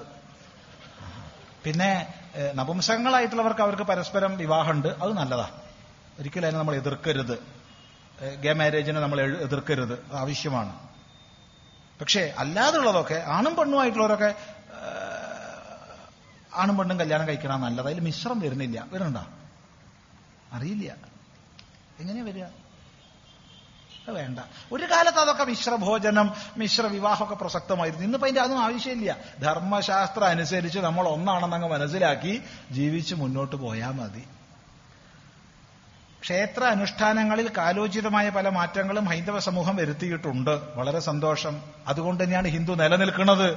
കാലോചിതമായ മാറ്റം സ്വീകരിക്കുന്നത് കൊണ്ടാണ്. അല്ലാണ്ട് ഇത് പണ്ട് ഇന്നാൾ പറഞ്ഞത് അത് അത് അതുപോലെ തന്നെ നടത്തണം എന്ന് പറഞ്ഞ് പിടിച്ച പിടിച്ചുകൊണ്ടിരുന്നാലേ നമ്മൾ മറ്റു മതങ്ങളെ പോലെയാവും. അങ്ങനെയായാൽ നാളെ നമ്മൾ അപ്രസക്തരായി പോകും. കാലത്തിനനുസരിച്ച് മാറ്റം വരുത്തുന്നത് കൊണ്ടാണ് ഇത് നിലനിൽക്കുന്നത്. എന്റെ ചോദ്യം ക്ഷേത്ര ദർശനത്തെ സംബന്ധിച്ചാണ്. ഇന്ന് പല ക്ഷേത്രങ്ങളിലും പുരുഷന്മാർക്ക് മേൽവസ്ത്രം ധരിച്ച് നാലമ്പലത്തിനകത്തേക്കുള്ള പ്രവേശനം നിഷേധിച്ചിരിക്കുന്നു. ഷർട്ടാണ് ഉദ്ദേശിച്ചത്. സ്ത്രീകൾക്ക് ചില ക്ഷേത്രങ്ങളിൽ ചില വസ്ത്രങ്ങൾ ധരിച്ചുള്ള ദർശനത്തിന് നിയന്ത്രണങ്ങൾ ഏർപ്പെടുത്തിയിട്ടുണ്ട്. അതെന്താണാവോ അറിയില്ല. ചിലപ്പോൾ ചുരിദാറൊക്കെയാവും ഉദ്ദേശിച്ചിട്ടുണ്ടാവുക. എന്തുകൊണ്ട് ഇഷ്ടവസ്ത്രം ധരിച്ച് ക്ഷേത്രത്തിൽ പ്രവേശിച്ചുകൂടാ എന്ന് ചില മുതിർന്ന ആളുകളോട് ചോദിച്ച സമയത്ത് കിട്ടിയ മറുപടി ഭഗവത് ചൈതന്യം നേരിട്ട് ശരീരത്തിൽ പ്രവേശിക്കാനാണ് പുരുഷന്മാർക്ക് മേൽവസ്ത്രം. ഒഴിവാക്കിയിട്ടുള്ളത് എന്നാണ്. ഇക്കാര്യത്തിൽ എന്തെങ്കിലും ശാസ്ത്രീയത ഉണ്ടോ എടേ ഒരു കോട്ടനെ തുളച്ചു പോവാൻ പറ്റാത്ത ഭഗവത് ചൈതന്യം നമുക്ക് വേണ്ടാന്ന് വെച്ചേക്ക്. അങ്ങനെയാണെങ്കിൽ ഭഗവത് ചൈതന്യം സ്ത്രീക്ക് വേണ്ടേ? അവൾ ബ്ലൗസും സാരിയും മുണ്ടും വെഷ്ടിയൊക്കെ കൊടുത്തിട്ടാണല്ലോ പോണത്. ഒരു കോട്ടനെ പെനിട്രേറ്റ് ചെയ്യാനുള്ള ശക്തി ഭഗവത് ചൈതന്യത്തിനില്ലേ? ഇത് ആചാരപരമായൊരു വിഷയമാണ്. നോക്കൂ നമ്മുടെ മുത്തശ്ശന്റെ അച്ഛനുണ്ടെങ്കിൽ ഒന്ന് ചോദിച്ചു നോക്കൂ ഷർട്ട് കണ്ടിട്ടുണ്ടോ അവർ കണ്ടിട്ടില്ല. അന്ന് കണ്ടിട്ടില്ല അവർക്ക് അറിയില്ല. അവർ ചിലപ്പോൾ സായിപ്പന്മാർ ഷർട്ടിട്ട് പോകണ കണ്ടിട്ടുണ്ടാവും. മുത്തച്ഛനായപ്പോഴത്തേക്ക് വല്ല കോടതി പോകുമ്പോഴോ കല്യാണത്തിന് പോകുമ്പോഴൊക്കെ ഒരു ഷർട്ട് ഇടുന്ന പരിപാടി വന്നു. നമ്മുടെ അച്ഛനായപ്പോഴത്തേക്ക് അദ്ദേഹം പുറത്തു പോകുമ്പോൾ ഷർട്ട് ഇടുക അകത്ത് വന്ന് അഴിച്ചു തൂക്കി വെക്കുക. നമ്മുടെ അച്ഛനായപ്പോഴത്തേക്ക് ഷർട്ട് ഏകദേശം എല്ലാ സമയവും. നമ്മളാവുമ്പോൾ ജനിച്ചു വരുന്നത് തന്നെ ഷർട്ടുമായിട്ടാ അതെ അങ്ങനെയാ അപ്പൊ സ്ഥിതി ഇല്ലേ? അപ്പോ ഇത് പിന്നീട് വന്നൊരു വസ്ത്രവിധാനമായതുകൊണ്ട് മാറ്റം ആചാരപരമായി സ്വീകരിക്കായികയാണ് സംഭവിച്ചത്. ചോദ്യം മാറ്റം സ്വീകരിച്ചൂടെ? സ്വീകരിക്കാം. ഒരു വിരോധവും ഇല്ല. നമ്മുടെ വ്യക്തിപരമായ അഭിപ്രായമാണ്. പക്ഷെ ഒന്നുണ്ട് ക്ഷേത്രാന്തരീക്ഷ ശുദ്ധി പാലിക്കണം. അലക്കി വൃത്തിയാക്കിയ വസ്ത്രമായിരിക്കണം. അതാ നല്ലത്. അല്ലാതെ ഈ തിരക്കുള്ള ക്ഷേത്രത്തിലൊക്കെ എന്ത് വൃത്തികേടാ. ഒന്നായിട്ട് കുറെ നേരം കാത്തു നിൽക്കുമ്പോഴത്തേക്ക് അവിടുത്തെ ചൂടൊക്കെയായി വിയർത്തൊലിച്ച് പരസ്പരം ഈ വിയർപ്പിൽ പറ്റി നിൽക്കണം. ഐ പോവാൻ തന്നെ തോന്നില്ല. അതുകൊണ്ട് ഷർട്ട് ഇട്ട് എന്താ കുഴപ്പമുള്ളേ? പക്ഷെ വൃത്തിയിൽ അലക്കിയ ഷർട്ടായിരിക്കണം പാൻസ് പ്രത്യേകിച്ച് കിട്ടുമോ കാരണം ഈ സാധനം ഉപയോഗിക്കണ ഒരു ദിവസം അലക്കില്ല എന്നുള്ളത് സത്യമാണ്. ഇല്ലേ? അതെ ഇന്ന് ഉപയോഗിച്ചു കഴിഞ്ഞാൽ തിരിച്ചു കൊണ്ടുപോയി കഴിഞ്ഞാൽ ഒരു തൂക്ക് ശിക്ഷ വിധിക്കും. എത്ര എണ്ണം? ഹാങ്ങർ ഹാങ്ങർ ഹാങ് ചെയ്യാനുള്ള സാധനം. എത്ര എണ്ണം കൂടുതലുണ്ട്? അത്രയും ദിവസം തൂങ്ങിക്കിടക്കാൻ അവന്റെ യോഗം. അതുകൊണ്ട് ദിവസ നല്ല ശുദ്ധിയായിട്ടുള്ള വസ്ത്രം ധരിച്ചു പോണേന് ഒരു വിരോധമില്ല എന്നാണ് നമ്മുടെ അഭിപ്രായം. ഇത് പറഞ്ഞു കേട്ടിട്ട് ഇത് പാടില്ല എന്ന് എഴുതിയ സ്ഥലത്ത് നിങ്ങൾ അതും ഇട്ട് പോയിട്ട് വല്ല പഴ ഈടാക്കിയാ നമ്മളോട് പറയരുതേ. നമുക്കധികാരവും സ്വാതന്ത്ര്യമുള്ള ക്ഷേത്രത്തിൽ ബോർഡ് വെച്ചത് ഇത്ര മാത്രമേ ഉള്ളൂ. നിങ്ങൾക്ക് ആർക്ക് വേണിച്ചാൽ വന്ന് നോക്കാം. കൈകാൽ കഴുകി അകത്ത് പ്രവേശിക്കുക. കാരണം മുലക്കെ നടന്നിട്ട് വന്ന കാൽ കഴുകിയിട്ട് വേണം അകത്ത് പോവുക. എന്ന് എഴുതി വെച്ചിട്ടുണ്ട്. വേറെ ഒന്നും എഴുതിയിട്ടില്ല. കേരളത്തിന് പുറത്ത് ഇത്തരം ആചാരങ്ങളൊന്നും നിലനിൽക്കുന്നുമില്ല. ചൈതന്യ പ്രവാഹത്തിന് തുണി ഒരു തടസ്സമാണോ? ഏയ് അല്ലേ അല്ല എന്നാ നമ്മുടെ വിശ്വാസം. തിരക്കുള്ള പല ക്ഷേത്രങ്ങളിലും ക്യൂ നിൽക്കുമ്പോൾ പരസ്പരം വിയർത്തൊട്ടി നിൽക്കുന്ന സാഹചര്യം ഒഴിവാക്കപ്പെടേണ്ടതല്ലേ? തീർച്ചയായിട്ടും ഒഴിവാക്കപ്പെടേണ്ടതാ. മാത്രമല്ല എന്തൊക്കെ ചർമ്മരോഗങ്ങൾ അതിലൂടെ പരക്കുന്നറിയോ? ചിലരൊക്കെ ഭഗവാനെ വഴിപാടുമായിട്ട് വരണോലായിരിക്കും എന്താ വഴിപാട്? ഭഗവാനെ എന്റെ ചർമ്മരോഗം ഒന്ന് മാറ്റി തന്നാൽ ഞാൻ ചേന കൊണ്ട് തുലാഭാരം തൂങ്ങാമെന്നും പ്രാർത്ഥിച്ചിട്ടാ ഗുരുവായൂരെത്തിയത്. എത്തി നോക്കുമ്പം അമ്പലത്തിൽ നട അടച്ച സമയ. തിക്കും തിരക്കും. ഇതൊരു അഞ്ചു പേർക്ക് കൊടുത്ത പാപം കിട്ടിയില്ലേ അയാൾക്ക്? നേർവസ്ത്രം ധരിച്ചിരുന്നു അത്ര വരുമായിരുന്നോ ചിന്തിക്കുക. ഇതിലൊക്കെ മാറ്റം വരണം. മാനവരാശിയുടെ ഉൽപ്പത്തി സംബന്ധിച്ച് ഗവേഷണങ്ങൾ ലോകത്തെമ്പാടും നടന്നു വരികയാണ്. അത്തരം ഗവേഷണ ഭാഗമായി ഇന്ത്യക്കാരുടെ മേലും ഒരു ഡി എൻ എ പഠനം നടത്തപ്പെട്ടു. രണ്ടായിരത്തൊന്ന് മെയ് ഇരുപത്തൊന്നിന് ടൈംസ് ഓഫ് ഇന്ത്യ ദിനപത്രത്തിൽ ഫലം പ്രസിദ്ധീകരിച്ചു വന്നു. ഇതിൽ പ്രകാരം ബ്രാഹ്മണ ക്ഷത്രിയ വൈശ്യർ യൂറേഷ്യക്കാരാണെന്നും ഭാരതത്തിലെ ആദി ജനതയെ എന്നത് ദ്രാവിഡൻ ദ്രാവിഡിയൻ സംസ്കാരം പേറുന്നവരായ ഇവിടെ ജനിച്ചവർ പട്ടിക വിഭാഗക്കാർ പിന്നോക്ക സമുദായക്കാർ മുസ്ലിം ശ്രദ്ധിക്കണേ സിഖ് ജൈൻ ക്രിസ്ത്യൻ ബുദ്ധർ ജൈനർ ലിംഗായത്ത് ശിവധർമ്മി എന്നിവരാണെന്ന് ശാസ്ത്രീയമായി തെളിയിക്കപ്പെട്ടിരിക്കുന്നു. അട്ടിവരട്ട് വായിക്കുക. ബ്രാഹ്മണര് ക്ഷത്രിയര് വൈശ്യര് യൂറേഷ്യ എന്ന് വന്നവരാണ്. പോണേ പോണ പോക്ക് നോക്കണേ. മുസ്ലിങ്ങൾ സിഖുകാര് ജൈനുകൾ ക്രിസ്ത്യാനികൾ ബുദ്ധർ ജൈനർ ഇവിടെ ഉള്ളവരാണ് എങ്ങട്ടപ്പ കാര്യങ്ങളുടെ പോക്ക് എന്ന് മനസ്സിലായില്ലേ?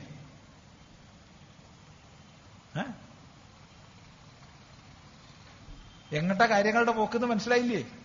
ഇവിടുത്തെ ബ്രാഹ്മണർ എന്ന് പറയണവര് ക്ഷത്രിയർ എന്ന് പറയണവര് വൈശ്യർ എന്ന് പറയണവരൊക്കെ യൂറേഷ്യക്കാർ ഇങ്ങോട്ട് കുടിയേറി ഹിന്ദുക്കുഷ് വഴി ഇങ്ങോട്ട് കുടിയേറി ഇവിടുത്തെ ദ്രാവിഡരൊക്കെ അടിച്ചോടിച്ചവര് പോരെങ്കിൽ ഡി സി കോസാംബിയുടെ സിദ്ധാന്തം എടുത്തു കഴിഞ്ഞാൽ അവർക്ക് വാൽ വെച്ചു കൊടുത്ത് വാനരരായി ചിത്രീകരിച്ചവര്. അതാ രാമായണത്തിലെ വാനരര്. അപ്പൊ ഇവിടുത്തെ തനതാരാ? അതൊക്കെ ഞങ്ങളാ. ഇതാ അതല്ലേ പറയണത്? മുസ്ലിം സിഖ് ജൈൻ ക്രിസ്ത്യൻ ബുദ്ധർ ജൈനർ ലിംഗായത്ത് ശിവധർമ്മി എന്നിവരാണ് ഇവിടുത്തെ തനത്. ശാസ്ത്രീയമായി തെളിയിക്കപ്പെട്ടതാ അത്. എങ്ങനെയാണാവോ തെളിയിച്ചത്? ഒരു സെറ്റ് പഠിച്ച് സെറ്റിന്റെ പഠനത്തിൽ നിന്നുള്ള ഫലത്തെ യൂണിവേഴ്സിലേക്ക് അപ്ലൈ ചെയ്യുന്നതാണ് ശാസ്ത്രീയ പഠനത്തിന്റെ രീതി. ഒരു യൂണിവേഴ്സ് ആ യൂണിവേഴ്സിന്റെ ഒരു സെറ്റ്. ആ സെറ്റിൽ പഠിച്ചിട്ട് അതിന്റെ ഇഫക്റ്റ് മൊത്തം യൂണിവേഴ്സിലേക്ക് പറയുന്നതാ. അത് ആ പഠനത്തിന്റെ ഫലം കൺക്ലൂഷൻ അല്ല അത് ഇൻഫറൻസ് ആണ്. വെറും ഇൻഫറൻസ് ആണ്. അത് സിദ്ധാന്തമായിട്ടൊന്നും കൊണ്ടുവരണ്ട? അത് പ്രത്യേകം ശ്രദ്ധിക്കുക. ഹിന്ദു എന്ന പദം തന്നെ രൂപപ്പെടുന്നത് പേർഷ്യക്കാരുടെ വിളിയിൽ നിന്നാണ്. ആയിരിക്കാം. കാരണം ഹിന്ദു എന്നുള്ള പേര് പിൽക്കാലത്ത് കൽപ്പിച്ചതല്ലേ? വൈദിക ശാസ്ത്രങ്ങളിൽ ഹിന്ദു എന്ന് പേരില്ലല്ലോ. ഒന്നിൽ നിന്ന് ഒന്നിനെ വേർതിരിക്കാനല്ലേ പേര്? ഒന്ന് മാത്രം ഉണ്ടായപ്പോ പേരിന്റെ ആവശ്യമുണ്ടോ? അതുകൊണ്ട് ഇവിടെ പേര് കൽപ്പിച്ചിട്ടില്ല ഋഷിമാര്. യേശധർമ്മ സനാതന. ഇത് സനാതനധർമ്മം എന്നേ പറഞ്ഞിട്ടുള്ളൂ. ഹിന്ദു എന്ന ശബ്ദം ചില പണ്ഡിതന്മാരുടെ അഭിപ്രായത്തിൽ പേർഷ്യക്കാര് സിന്ധു നദിയെ വിളിച്ചത് ഹകാരം ചേർന്ന സകാരോച്ചാരണം സിന്ധു. അങ്ങനെയാണ് ഹിന്ദു ഉണ്ടായതെന്ന ഒരു പക്ഷം. വേറൊരു പക്ഷം അങ്ങനെയല്ല ഹിമാലയം മുതൽ ഹിന്ദു സമുദ്രം വരെയുള്ള ഭൂപ്രദേശമാണ് ഹിന്ദുസ്ഥാനം ഈ ഹിന്ദു. ആദ്യ അന്താക്ഷരങ്ങൾ. ആ ഹിന്ദുസ്ഥാനത്തിൽ നിവസിച്ചവരാണ് ഹിന്ദുക്കൾ. ഇങ്ങനെ രണ്ട് അഭിപ്രായങ്ങളുണ്ട്. ഇനി ഹിന്ദു ശബ്ദത്തിന് നിരുക്തി കൊടുക്കുന്ന ആചാര്യന്മാരുമുണ്ട് ഹിംസാം ദൂയതേതി ഹിന്ദു. ഹിംസാം ദൂരീകൃത ഹിന്ദു എന്നൊക്കെ പല നിർവചനങ്ങളും പല ആചാര്യന്മാരും കൊടുക്കുന്നുണ്ട്. എങ്ങനെ കൊടുത്താലും കൊള്ളാം. നൂറ്റാണ്ടുകളായി പ്രയോഗം കൊണ്ട് നമ്മുടേതായി തീർന്ന പദമാണ് ഹിന്ദു എന്നത്. അതുകൊണ്ട് ആ പദം നമുക്ക് സ്വീകരിക്കാം അതിൽ അഭിമാനിക്കാം അതിനെ നശിപ്പിക്കാൻ വേണ്ടിയുള്ള ഇത്തരം സിദ്ധാന്തങ്ങളെ അർഹിക്കുന്ന അവജ്ഞയോടുകൂടി തള്ളിക്കളയുക എന്ന് മാത്രമേ പറയാനുള്ളൂ. പ്രപഞ്ച സ്രഷ്ടാവാര് പ്രപഞ്ചത്തെ കാണുന്നവൻ ഞാൻ തന്നെയാ. എന്റെ ലോകത്തെ സൃഷ്ടിച്ചത് ഞാൻ തന്നെ. ഇനി വേണമെങ്കിൽ ഈശ്വരനെന്നും പറയാം. അതിന് വിരോധമൊന്നുമില്ല. അപ്പൊ ഈശ്വരൻ എങ്ങനെയാ പ്രപഞ്ചം സൃഷ്ടിച്ചേ? അവിടെയാ നമ്മൾ മനസ്സിലാക്കേണ്ടത് ഇല്ലായ്മയിൽ നിന്ന് സൃഷ്ടിക്കാൻ ഒരു ഈശ്വരനും കഴിയില്ല. ഈശ്വരന് കഴിയാത്ത രണ്ട് പരിപാടി ഉണ്ടറിയോ ഇല്ലാത്തതിനെ ഉണ്ടാക്കാൻ ഈശ്വരന് കഴിയില്ല. ഉള്ളതിനെ നശിപ്പിക്കാനും ഈശ്വരന് കഴിയില്ല. പ്രത്യേകം ശ്രദ്ധിക്കണം. പിന്നെന്താ കഴിയ ഉള്ളതിൽ നാമരൂപങ്ങൾ ആവിർഭവിക്കും. ആവിർഭവിച്ച നാമരൂപങ്ങൾ തിരോഭവിക്കും. ആവിർഭാവമാണ് സൃഷ്ടി തിരോഭാവമാണ് സംഹാരം. അതുകൊണ്ട് നമ്മൾ ജന്മം എന്ന് പറയാറുണ്ട്. ജനി പ്രാദുർഭാവേ പ്രാദുർഭവിക്കുക കാണപ്പെടുക. ഇല്ലാണ്ടാവണേന് നമ്മൾ എന്താ പറയുക നശിക്കുക. നശ് അദർശനെ. കാണാതാവുക. ഇല്ലാതാവുക എന്നല്ല. അതുകൊണ്ട് ആവിർഭാവ തിരോഭാവങ്ങളാണ് സംഭവിക്കുന്നത്. അല്ലാതെ ഇല്ലായ്മയിൽ നിന്ന് ഈശ്വരൻ സൃഷ്ടിക്കുന്നില്ല. ഉള്ളതിനെയൊട്ട് നശിപ്പിക്കുന്നുമില്ല. അത് ശ്രദ്ധിക്കുക. ലളിതാ സഹസ്രനാമത്തിൽ ലളിതാ പരമേശ്വരി സങ്കല്പം പരമാത്മ സങ്കല്പമാണോ? അതോ മഹാമായ എന്ന സങ്കല്പത്തിലാണോ ഉപാസിക്കുന്നത്? ഇവിടെ ശ്രദ്ധിക്കേണ്ടത് വൈഷ്ണവൻ വിഷ്ണു എന്ന് പറയുന്നതും ശൈവൻ ശിവൻ എന്ന് പറയുന്നതും ശാക്തയൻ ശക്തി എന്ന് പറയുന്നതും ഗണപത്യര് ഗണപതി എന്ന് പറയുന്നതും സൗരര് സൂര്യൻ എന്ന് പറയുന്നതും സാര്യര് സൗരര് സൂര്യൻ എന്ന് പറയുന്നതും സ്കാന്തര് സുബ്രഹ്മണ്യൻ എന്ന് പറയുന്നതും ഒരേ പരമാത്മാവിനെയാണ്. ഒരു സംശയവും ഇല്ല അപ്പോൾ ലളിതാ പരമേശ്വരി പരമാത്മാവ് തന്നെ പരമാത്മാവിന്റെ അഭിന്ന ശക്തിയാണെന്ന് മനസ്സിലാക്കുക. അഭിന്ന ശക്തി. പരമാത്മാവും ശക്തിയും ഭിന്നതയില്ല. അഭിന്ന ശക്തി. അഗ്നിയും അഗ്നിയുടെ ഉഷ്ണതയും പോലെ പാലും പാലിന്റെ വെണ്മയും പോലെ ഞാനും എന്റെ വാക്കും പോലെ അഭിന്നമാണ് പരമാത്മാവും മായയും. ഏതൊരു പരിഷ്കൃത സമൂഹത്തിലും ന്യൂനപക്ഷങ്ങൾക്ക് അവരുടെ മതമോ ഭാഷയോ വേഷവിധാനങ്ങളോ പ്രചരിപ്പിക്കുവാനും അപേക്ഷിക്കുവാനും അവകാശമുണ്ട്. എന്നാൽ സർക്കാർ നിശ്ചയിക്കുന്ന അല്ലെങ്കിൽ നടത്തുന്ന പൊതുവിദ്യാഭ്യാസം നടത്തുന്നതുമായ സ്ഥാപനങ്ങൾ ന്യൂനപക്ഷ അവകാശമാണ് എന്ന് അവകാശപ്പെടുന്നത് ന്യായമാണോ? അല്ലെങ്കിൽ ഇത് ഒഴിവാക്കാൻ എന്താണ് മാർഗം? ഈ ന്യൂനപക്ഷം ഭൂരിപക്ഷം എന്നുള്ള വ്യത്യാസം ഇല്ലാതായാൽ മാത്രമേ നമ്മുടെ രാഷ്ട്രം രക്ഷപ്പെടൂ. ഇവിടെ മനുഷ്യര് ഭരണഘടനയുടെ അടിസ്ഥാനത്തിൽ ഒരു മനുഷ്യർ ഒരു നിയമം. ഹിന്ദു മുസ്ലിം ക്രിസ്ത്യൻ വ്യത്യാസമില്ലാതെ എല്ലാവർക്കും ഒരു നിയമം. കേവലം യൂണിഫോം സിവിൽ കോഡ് മാത്രം പോരാ. അത് ഇതിലേക്കുള്ള ഒരു ചവിട്ടുപടി മാത്രമാണ് യൂണിഫോം സിവിൽ കോഡ്. മറിച്ച് വേണ്ടത് വ്യക്തമായ ഭരണഘടനാ ഭേദഗതിയിലൂടെ മൈനോറിറ്റി മെജോറിറ്റി എന്നുള്ള വ്യത്യാസം ഇല്ലാതാക്കി ഇവിടെ മനുഷ്യനെ നോക്കിക്കാണുന്ന നിയമം ഉണ്ടാവണം.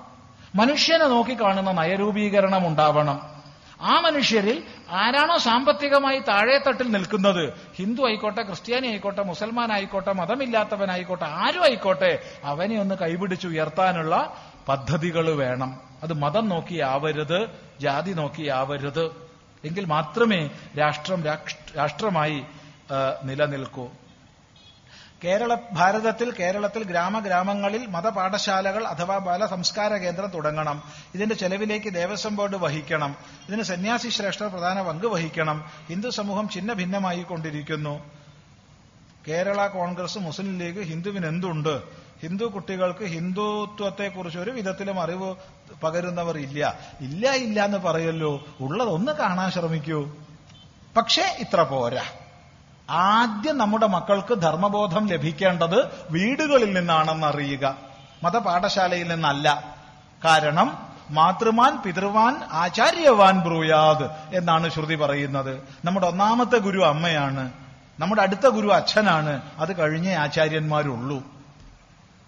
അതുകൊണ്ട് അമ്മയിൽ നിന്ന് പഠിക്കണം. പക്ഷെ അമ്മയ്ക്കുണ്ടോ അറിയുന്നു. അപ്പൊ ഈ സ്ഥിതിയിൽ നമുക്ക് പാഠശാലകൾ അനിവാര്യമാണ്. അതുകൊണ്ട് പറയാനുള്ളത് ഓരോ ക്ഷേത്രത്തിലും ഓരോ സ്ഥാപനത്തിലും സാധിക്കുന്നിടത്ത് മുഴുവൻ ധർമ്മ പാഠശാലകൾ നടത്തണം. എവിടെയൊക്കെ നമുക്ക് സ്വാധീനമുണ്ടോ അവിടെയൊക്കെ വേണം. പക്ഷെ അതിന് ശാസ്ത്രീയമായൊരു സമ്പ്രദായം വേണം. എൽ കെ ജി കുട്ടിയെയും പ്ലസ് ടു കുട്ടിയെയും ഒന്നിച്ചിരുത്തി പഠിപ്പിക്കുക എന്നുള്ള അശാസ്ത്രീയമായ നടപടി പാടില്ല. പ്രായത്തിന്റെ വ്യത്യാസമനുസരിച്ച് പല ഗ്രൂപ്പായി തിരിക്കണം വ്യക്തമായൊരു സിലബസിന്റെ അടിസ്ഥാനത്തിൽ വേണം. പഠിച്ച ആൾ വേണം പഠിപ്പിക്കുക. പഠിപ്പിക്കുന്ന ആൾക്ക് ന്യായമായ ശമ്പളം കിട്ടണം. ഇതിനൊക്കെ വ്യവസ്ഥപ്പെടുത്തണം. വേണ വേണ്ടത് കേരളത്തിലെ ഹൈന്ദവ നേതൃത്വം എല്ലാ ആശ്രമങ്ങളും സാംസ്കാരിക പ്രസ്ഥാനങ്ങളും സാമുദായിക പ്രസ്ഥാനങ്ങളും രാഷ്ട്രീയ സ്വയംസേവക സംഘം പോലുള്ള വിശ്വഹിന്ദു പരിഷത്ത് പോലുള്ള എല്ലാ പ്രസ്ഥാനങ്ങളും അതുപോലെ S N D P N S S Yogakshema അങ്ങനെയുള്ള എല്ലാ പുലേർ മഹാസഭ പല സഭകളുണ്ടല്ലോ നമുക്ക്.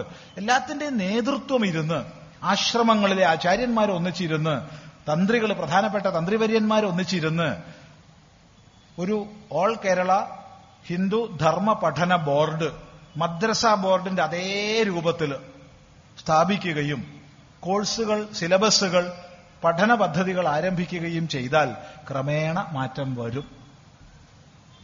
ന്യായമായ ശമ്പളം ലഭിക്കണം ക്ലാസ് എടുക്കുന്ന ആൾക്ക്. അത് നിർബന്ധമാണ്. അയാൾ അംഗീകൃത സ്ഥാപനത്തിൽ നിന്ന് പഠിച്ച് സർട്ടിഫിക്കറ്റ് ഉള്ള ആളായിരിക്കണം. ഇതിനൊക്കെ വ്യവസ്ഥ അനായാസം ഉണ്ടാക്കാൻ കഴിയും നമ്മൾ എല്ലാവരും ഒത്തുചേർന്ന് കഴിഞ്ഞാൽ. ഈശ്വരൻ ഭഗവാൻ ഏകവചനമാണ്. ആ പരമാത്മാവ് ആരാണ്? ആ ഭഗവാനെ ഭഗവാനെയല്ലേ എല്ലാ ക്ഷേത്രത്തിലും പ്രചരിപ്പിക്കേണ്ടത് ക്ഷേത്രങ്ങളിലും പ്രചരിപ്പിക്കേണ്ടത്? ക്ഷേത്രങ്ങളിൽ നമ്മൾ പൂജിക്കുന്നത് വ്യത്യസ്ത ദേവതകളെയാണ്. ദേവതകളിലൂടെ ലക്ഷീകരിക്കപ്പെടുന്നത് ആ ഒരു പരമേശ്വരനാണ്.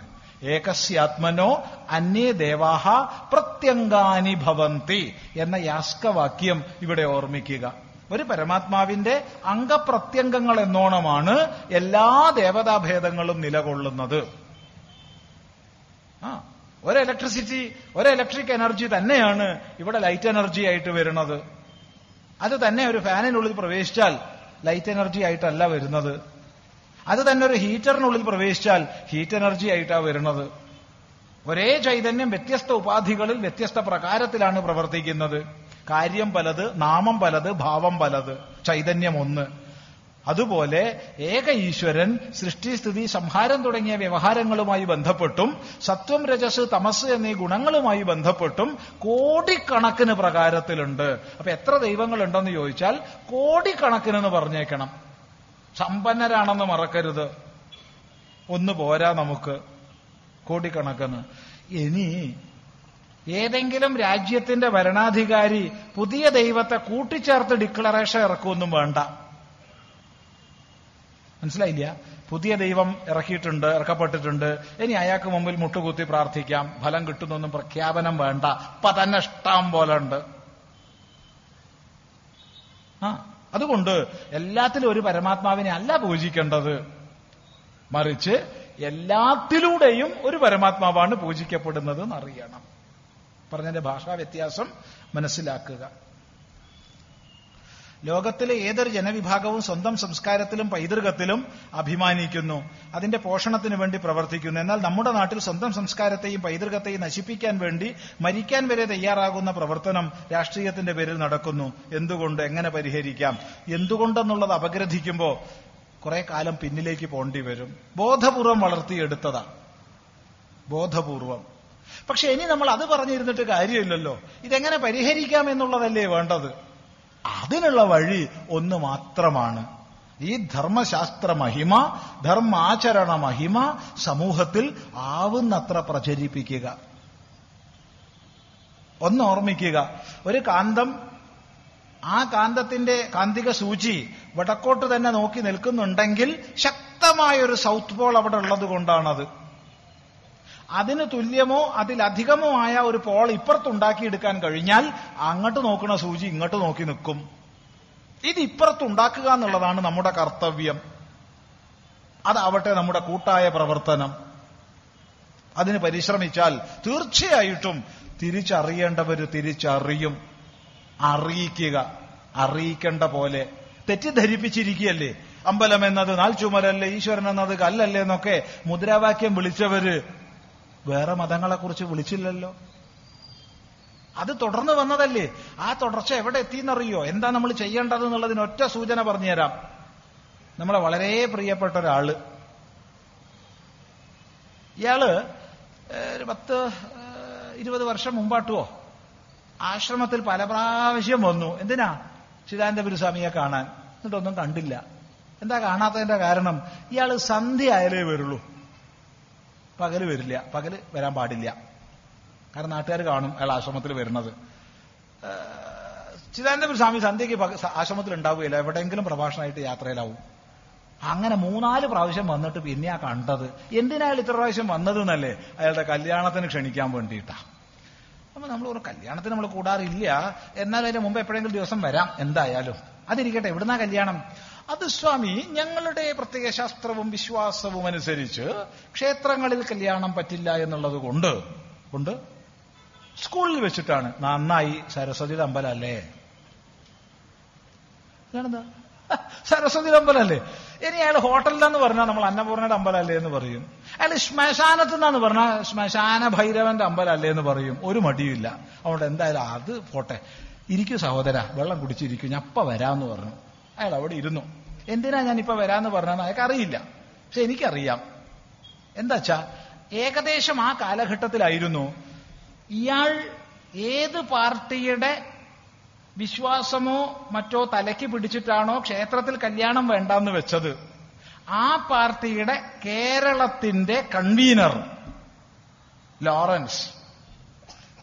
അദ്ദേഹത്തിന്റെ മകളുടെയോ മകന്റെയോ എന്നറിയില്ല സന്താനത്തിന്റെ വിവാഹത്തിന് ബിഷപ്പ് നേരിട്ട് വന്ന് കർമ്മം നടത്തിയ റിപ്പോർട്ട് പത്രത്തിലുണ്ടായിരുന്നു. ഈ പത്ര കട്ടിങ് നമ്മൾ അദ്ദേഹത്തിന് കാണിച്ചു കൊടുത്തു. എടേ നിന്റെ നേതാവിന്റെ കല്യാണത്തിന്റെ വാർത്തയല്ലേ ഇത്? അയാളുടെ കുട്ടിക്ക് ബിഷപ്പ് നേരിട്ട് വന്ന് നടത്തി കൊടുക്ക നിനക്ക് അമ്പലത്തിൽ പോകാൻ പറ്റില്ല അച്ഛാ. ഇതിന്റെ അർത്ഥം? കുറച്ചേരം അയാൾ ഇരുന്നിട്ട് പറഞ്ഞു സ്വാമി ഇപ്പൊ നിശ്ചയിച്ച് കത്തൊക്കെ അടിച്ചും പോയി. ഇനി എന്താ ചെയ്യാ? ഇനി സാരമില്ലാന്ന് സ്കൂളിൽ തന്നെ നടത്ത്. കല്യാണം കഴിച്ച കുട്ടികളൊക്കെ ഉണ്ടാവണം എന്നല്ലേ നമ്മൾ പറയണത്. അപ്പൊ നമുക്ക് നോക്കാന്നേ. ഏതായാലും അയാളുടെ കുട്ടിക്ക് ഇതാ ഈ കൈകൊണ്ടാണ് ചോറ് കൊടുത്തത്. ഈ കൈകൊണ്ടാണ് വിദ്യാരംഭം കുറിച്ചു കൊടുത്തത്. അസത്യം പറയല്ല. ഈ മാറ്റമാണ് നമ്മൾ വരുത്തേണ്ടത്. അല്ലാണ്ട് അപ്പം മിണ്ടാണ്ടിരുന്നത് അലയും ചോറിഞ്ഞിരുന്നാൽ അയാൾ അത് ശരിയാന്ന് വിശ്വസിക്കും. നമ്മളെ നാട്ടിൽ നടക്കുന്നത് കാണിച്ചു കൊടുക്കണം. അങ്ങനെയല്ലേ തിരിച്ചറിയിക്കാൻ പറ്റൂ? ഇതൊക്കെ പേര് സഹിത പറയണത്. കാരണം സത്യസന്ധമായത് കൊണ്ടാ അല്ലാണ്ട് ഏതോ ഒരു നേതാവിന്റെ നല്ല പറഞ്ഞത്. എം എം ലോറൻസോ എം എ ലോറൻസോ എന്തായാലും ലോറൻസ് ആണ്. അദ്ദേഹത്തിന്റെ സന്താനത്തിനാണ് ബിഷപ്പ് നേരിട്ട് കല്യാണം നടത്തി കൊടുത്തത്. അതാവാം നേതാക്കന്മാർക്ക്. ഈ അനുയായികൾക്കൊന്നും പറ്റില്ല പറഞ്ഞ എന്താ അർത്ഥം? അപ്പൊ ഇത്തരം യാഥാർത്ഥ്യങ്ങളെ ബോധിപ്പിച്ചാൽ ചെറുപ്പക്കാര് തിരിച്ചറിയുന്നുണ്ട്. തിരിച്ചറിയുമ്പോൾ അതിനനുസരിച്ച് മാറ്റങ്ങളും വരും. അതുകൊണ്ട് അതുകൊണ്ട് ഇരുട്ടുന്ന വെളിച്ചത്തിലേക്ക് നയിക്കാൻ ആവണത് പരിശ്രമിക്കുക. അത്രേ പറയാനുള്ളൂ. നമ്മളെ സമയം ആയി വരികയാണ്. ചുരുക്കുന്നു. സദ്ഗുരുവിന്റെ ഒരു പ്രഭാഷണത്തിൽ നമ്മൾ ധ്യാനിക്കുമ്പോൾ നമ്മുടെ ഊർജനില ഉയരുകയും അതുകൊണ്ട് ശരീരമില്ലാത്ത സൂക്ഷ്മ ജീവനുകൾ അവിടേക്ക് ആകർഷിക്കപ്പെടുകയും ചെയ്യുമെന്ന് കേട്ടു. ഇതിൽ നിന്ന് പ്രോബ്ലം ഉണ്ടാകാതിരിക്കാൻ രുദ്രാക്ഷം മുതലായവ ധരിക്കുന്നത് നല്ലതെന്ന് കേട്ടു. ഇതിന് വ്യക്തത തരുമോ? ഇതാരാണ് പ്രസംഗിച്ചത് വെച്ചാൽ അദ്ദേഹത്തോട് നേരിട്ട് സംശയം ചോദിക്കുക. ചിദാനന്ദപുരസ്വാമിയോട് ചോദിച്ചിട്ട് കാര്യമില്ല. ആരാണോ ഈ ആശയം പറഞ്ഞത് അദ്ദേഹത്തോട് ചോദിക്കുക. ആ- ഗുരുനാഥൻ ജീവനോടുണ്ടെങ്കിൽ അദ്ദേഹത്തോട് ചോദിക്കുക. ഇല്ലെങ്കിൽ അദ്ദേഹത്തിന്റെ പരമ്പരയിലെ ശിഷ്യന്മാരോട് ചോദിക്കുക. അത്രേ പറയാൻ പറ്റൂ. നമുക്കറിയില്ല. അറിയാത്ത വിഷയം പറയാൻ പറ്റില്ല. സ്ത്രീപീഡനങ്ങൾ ദിവസം പ്രതി കൂടി വരുന്നു. കൊച്ചു കുട്ടികൾ മുതൽ വൃദ്ധകൾ വരെ പീഡിപ്പിക്കപ്പെടുന്നു. അതിന് അറുതി വരുത്തുവാൻ സനാതന ധർമ്മപാലനം കൊണ്ട് കഴിയുമോ? ധർമ്മബോധം ഉണ്ടെങ്കിൽ ഇതൊന്നും ഉണ്ടാവില്ല. ധർമ്മബോധം ഇല്ലാത്തതാണല്ലോ ഇതിന്റെ അടിസ്ഥാന കാരണം. സ്ത്രീപീഡനേ കൂടി വരുന്നുള്ളോ? പുരുഷപീഡനം വല്ലാതെ കൂടുന്നുണ്ട്. അതിനേക്കാൾ കൂടുന്നുണ്ട് ബാലപീഡനം. കൊച്ചു കുട്ടികളെ കാമുകിയും കാമുകനും കൂടി കൊല്ലുക. ആരെ? ഈ സ്ത്രീ നൊന്തുപെറ്റ കുട്ടിയെ ജീവൻ പോകുന്നതിന് മുമ്പ് എർത്തുമൂവർ കൊണ്ട് അടിച്ചമർത്തുകയാ. എറണാകുളത്ത് നടന്ന സംഭവ. എത്ര കുട്ടികൾ കോഴിക്കോട് നടന്നു. സ്വന്തം അച്ഛൻ ഒരു അദ്ദേഹത്തിന്റെ രണ്ടാം ഭാര്യ രണ്ടുപേരും കൂടി പട്ടിണിക്കിട്ട് അടിച്ച് അടിച്ച് ഇടിച്ച് രോമങ്ങൾ ഓരോന്ന് പിഴുതെടുത്ത് കൊച്ചുകുട്ടിയെ കൊന്നു. സഹോദരങ്ങൾ പരസ്പരം കൊല്ലുകയാണ് രാഷ്ട്രീയത്തിന്റെ പേരിൽ ആ രാഷ്ട്രീയത്തിന്റെ പേര് പറഞ്ഞ് സഹോദരങ്ങൾ പരസ്പരം കൊല്ലുക. ഇത് പറഞ്ഞു വരുന്നത് ഒരു ഭാഗം മാത്രം കണ്ടാ പോരാ. മൊത്തം നമ്മുടെ സമൂഹ ശരീരത്തിന് പലവിധ രോഗങ്ങൾ ബാധിച്ചിട്ടുണ്ട്. ഈ ബാധിച്ച രോഗങ്ങളെ സമൂലമായി സമഗ്രമായി ചികിത്സിക്കുകയാണ് വേണ്ടത്. അല്ലാതെ ഏതെങ്കിലും ഒന്ന് മാത്രം ഉയർത്തി കാണിച്ചാൽ പോരാ. മൊത്തം ഒരു ദോഷം ധർമ്മബോധമില്ലായ്മയാൽ ഉണ്ടാകുന്നതാണ്. പിന്നെ മറ്റൊന്ന് പറയാനുള്ളത്. ഒരു സ്ത്രീപീഡനം സ്ത്രീപീഡനം എന്ന് പറഞ്ഞിട്ട് എന്തോ ഒരു ദുഷിച്ച രാജ്യമാണ് ഭാരതം എന്നുള്ളൊരു ചിത്രം മറ്റു പ്രദേശങ്ങളിൽ നൽകുന്നത് ദയവ് ചെയ്ത് വളർത്തരുതേ. ഭാരതം പോലെ വലിയൊരു രാഷ്ട്രം വൈവിധ്യപൂർണങ്ങളായ സംസ്കാരങ്ങൾ വൈവിധ്യപൂർണങ്ങളായ ഭാഷകൾ ഇത്തരം വൈവിധ്യങ്ങളുള്ളൊരു മേഖലയിൽ ഏതെങ്കിലുമൊക്കെ ചില ചില സ്ഥലങ്ങളിൽ നടക്കുന്ന അത്യാചാരങ്ങളും ദുരാചാരങ്ങളും ഭാരതത്തിന്റെ മൊത്തമാണെന്ന രീതിയിൽ പ്രചരിപ്പിക്കുന്നുണ്ട് മാധ്യമങ്ങൾ. അത് അപകടം ചെയ്യും. വളരെ അപകടം ചെയ്യും. അതുകൊണ്ട് അത് മാത്രം പ്രോത്സാഹിപ്പിക്കുന്ന പത്രങ്ങൾ മാധ്യമങ്ങൾ അതിനെ നമ്മൾ തിരിച്ചറിയണം. എന്താണ് ഇവരുടെ ഉദ്ദേശം എന്നുള്ളത് അറിയണം. എന്തിന്? നമ്മുടെ രാഷ്ട്രത്തിൽ ശാസ്ത്രജ്ഞന്മാര് അങ്ങേയറ്റം സ്തുത്യർഹമായ രീതിയിൽ ഗ്ലോബൽ പൊസിഷനിങ്ങിന്റെ വളരെ ഉയർന്ന തലത്തിലേക്ക് സ്വയം പര്യാപ്തതയിലേക്ക് ഭാരതത്തെ ഉയർത്തുന്നതിന് ഉതകുന്ന റോക്കറ്റ് വിക്ഷേപണം ഉപഗ്രഹ വിക്ഷേപണം വിജയകരമായി പൂർത്തിയാക്കിയ ദിവസം പത്രങ്ങൾക്ക് അത് പ്രസിദ്ധീകരിക്കാൻ കണ്ട പേജ് മൂന്നാം പേജ്. ഒന്നാം പേജിൽ ബലാത്സംഗം. ഇത് കണ്ട് നമ്മൾ ഭാരതം മുഴുവൻ ബലാത്സംഗത്തിന്റെ നാടാന്നൊരു ഒരു ഒരു ചിത്രം മെനയരുതേ. അങ്ങനെ ഒരു ചിത്രം പുറത്തേക്ക് പോയാൽ അപകടമാണ്. അത് സംഭവിക്കുന്നുണ്ട്. ചിന്തിക്കുക. ഒരിക്കലും സംഭവിക്കരുത്. നമുക്കൊരു വല്ലാതെ ഉള്ളു തട്ടിയൊരു അനുഭവം നിങ്ങളുമായിട്ട് പങ്കുവെക്കട്ടെ. സമയമായി. മൂന്ന് മിനിറ്റ് മാത്രമേ ഉള്ളൂ. നാല് വർഷങ്ങൾക്ക് മൂന്ന് മൂന്നര വർഷങ്ങൾക്ക് മുമ്പ് നമ്മൾ ഒരു യാത്രയിൽ നമ്മുടെ ഫ്ലൈറ്റിൽ തൊട്ടടുത്ത സീറ്റിൽ ഇരുന്നത് അലഹബാദ് നിന്ന് ഡൽഹിയിലേക്കാണ് ഈ ഫ്ലൈറ്റ്. തൊട്ടടുത്തിരുന്നത് ഓസ്ട്രേലിയ എന്ന് വന്ന ഒരു പെൺകുട്ടിയാണ് ജർമ്മനിയിൽ നിന്ന് വന്ന ഒരു പെൺകുട്ടിയാണ്. അവൾ കുംഭമേളയ്ക്ക് വന്നതാണ് പ്രയാഗയിലേക്ക്. അപ്പൊ ടിക്കറ്റൊക്കെ ബുക്ക് ചെയ്ത് വരാൻ ഏർപ്പാട് ചെയ്തു എല്ലാ വ്യവസ്ഥയായപ്പോ അവരുടെ കൂട്ടുകാരും ബന്ധുക്കളും മുഴുവൻ പറഞ്ഞു നീ ഇന്ത്യയിലേക്ക് ഒറ്റയ്ക്ക് പോവരുത്. ഇന്ത്യ പെൺകുട്ടികളെ ബലാത്സംഗം ചെയ്യുന്ന നാടാണ്. ഇന്ത്യയിലേക്ക് പോവരുത്. പോവുകയാണെങ്കിൽ ഏതെങ്കിലും ഒരു ബോയ്ഫ്രണ്ടോ അല്ലെങ്കിൽ ആരെങ്കിലും കൂട്ടിയിട്ട് വേണം പോവാൻ. അല്ലാണ്ട് പോവരുത്. പക്ഷെ ഇവൾ തീരുമാനിച്ചതായതുകൊണ്ട് പുറപ്പെട്ടു വന്നു. അപ്പൊ ഈ വർത്തമാനം ഞങ്ങൾ തമ്മിൽ സംസാരിച്ചപ്പോ നമ്മൾ ആ പെൺകുട്ടിയോട് ചോദിച്ചു മോളെ നിന്നെ ആരെങ്കിലും ഇവിടെ ഉപദ്രവിച്ചോ? സ്വാമി ഉപദ്രവിച്ചില്ല എന്ന് മാത്രമല്ല തെറ്റായ ഒരു നോട്ടം പോലും നോക്കിയിട്ടില്ല. എന്ന് മാത്രമല്ല ആ കുട്ടി മറ്റൊന്ന് പറഞ്ഞു അവർ ഹോട്ടലിൽ റൂം എടുത്തിരുന്നു. പക്ഷെ എങ്കിലും കുംഭമേള നഗരിയിൽ നിന്ന് വളരെ ദൂരെ ആയതുകൊണ്ട് അവിടെ താമസിക്കാതെ ഗംഗാതീരത്ത് മണലിലാണ് ആ കുട്ടി കിടന്നത്. യുവതി പത്തിരുപത്തൊന്ന് വയസ്സുള്ള ഒരു പെൺകുട്ടി. നമ്മൾ ചോദിച്ചു മോൾക്ക് ഒരു ഉപദ്രവം ഉണ്ടായില്ലല്ലോ? ഒരു ഉപദ്രവം ഉണ്ടായില്ല. എന്നാൽ എനിക്ക് വേണ്ടി നീ ഒരു കാര്യം ചെയ്യണം. സ്വാമി എന്ത് പറയൂ? എന്താ പറഞ്ഞോളൂ? നീ നാട്ടിൽ പോയിട്ട് മുന്നൂറ് പേരിലധികം പേർക്കെങ്കിലും ഇമെയിൽ അയക്കണം.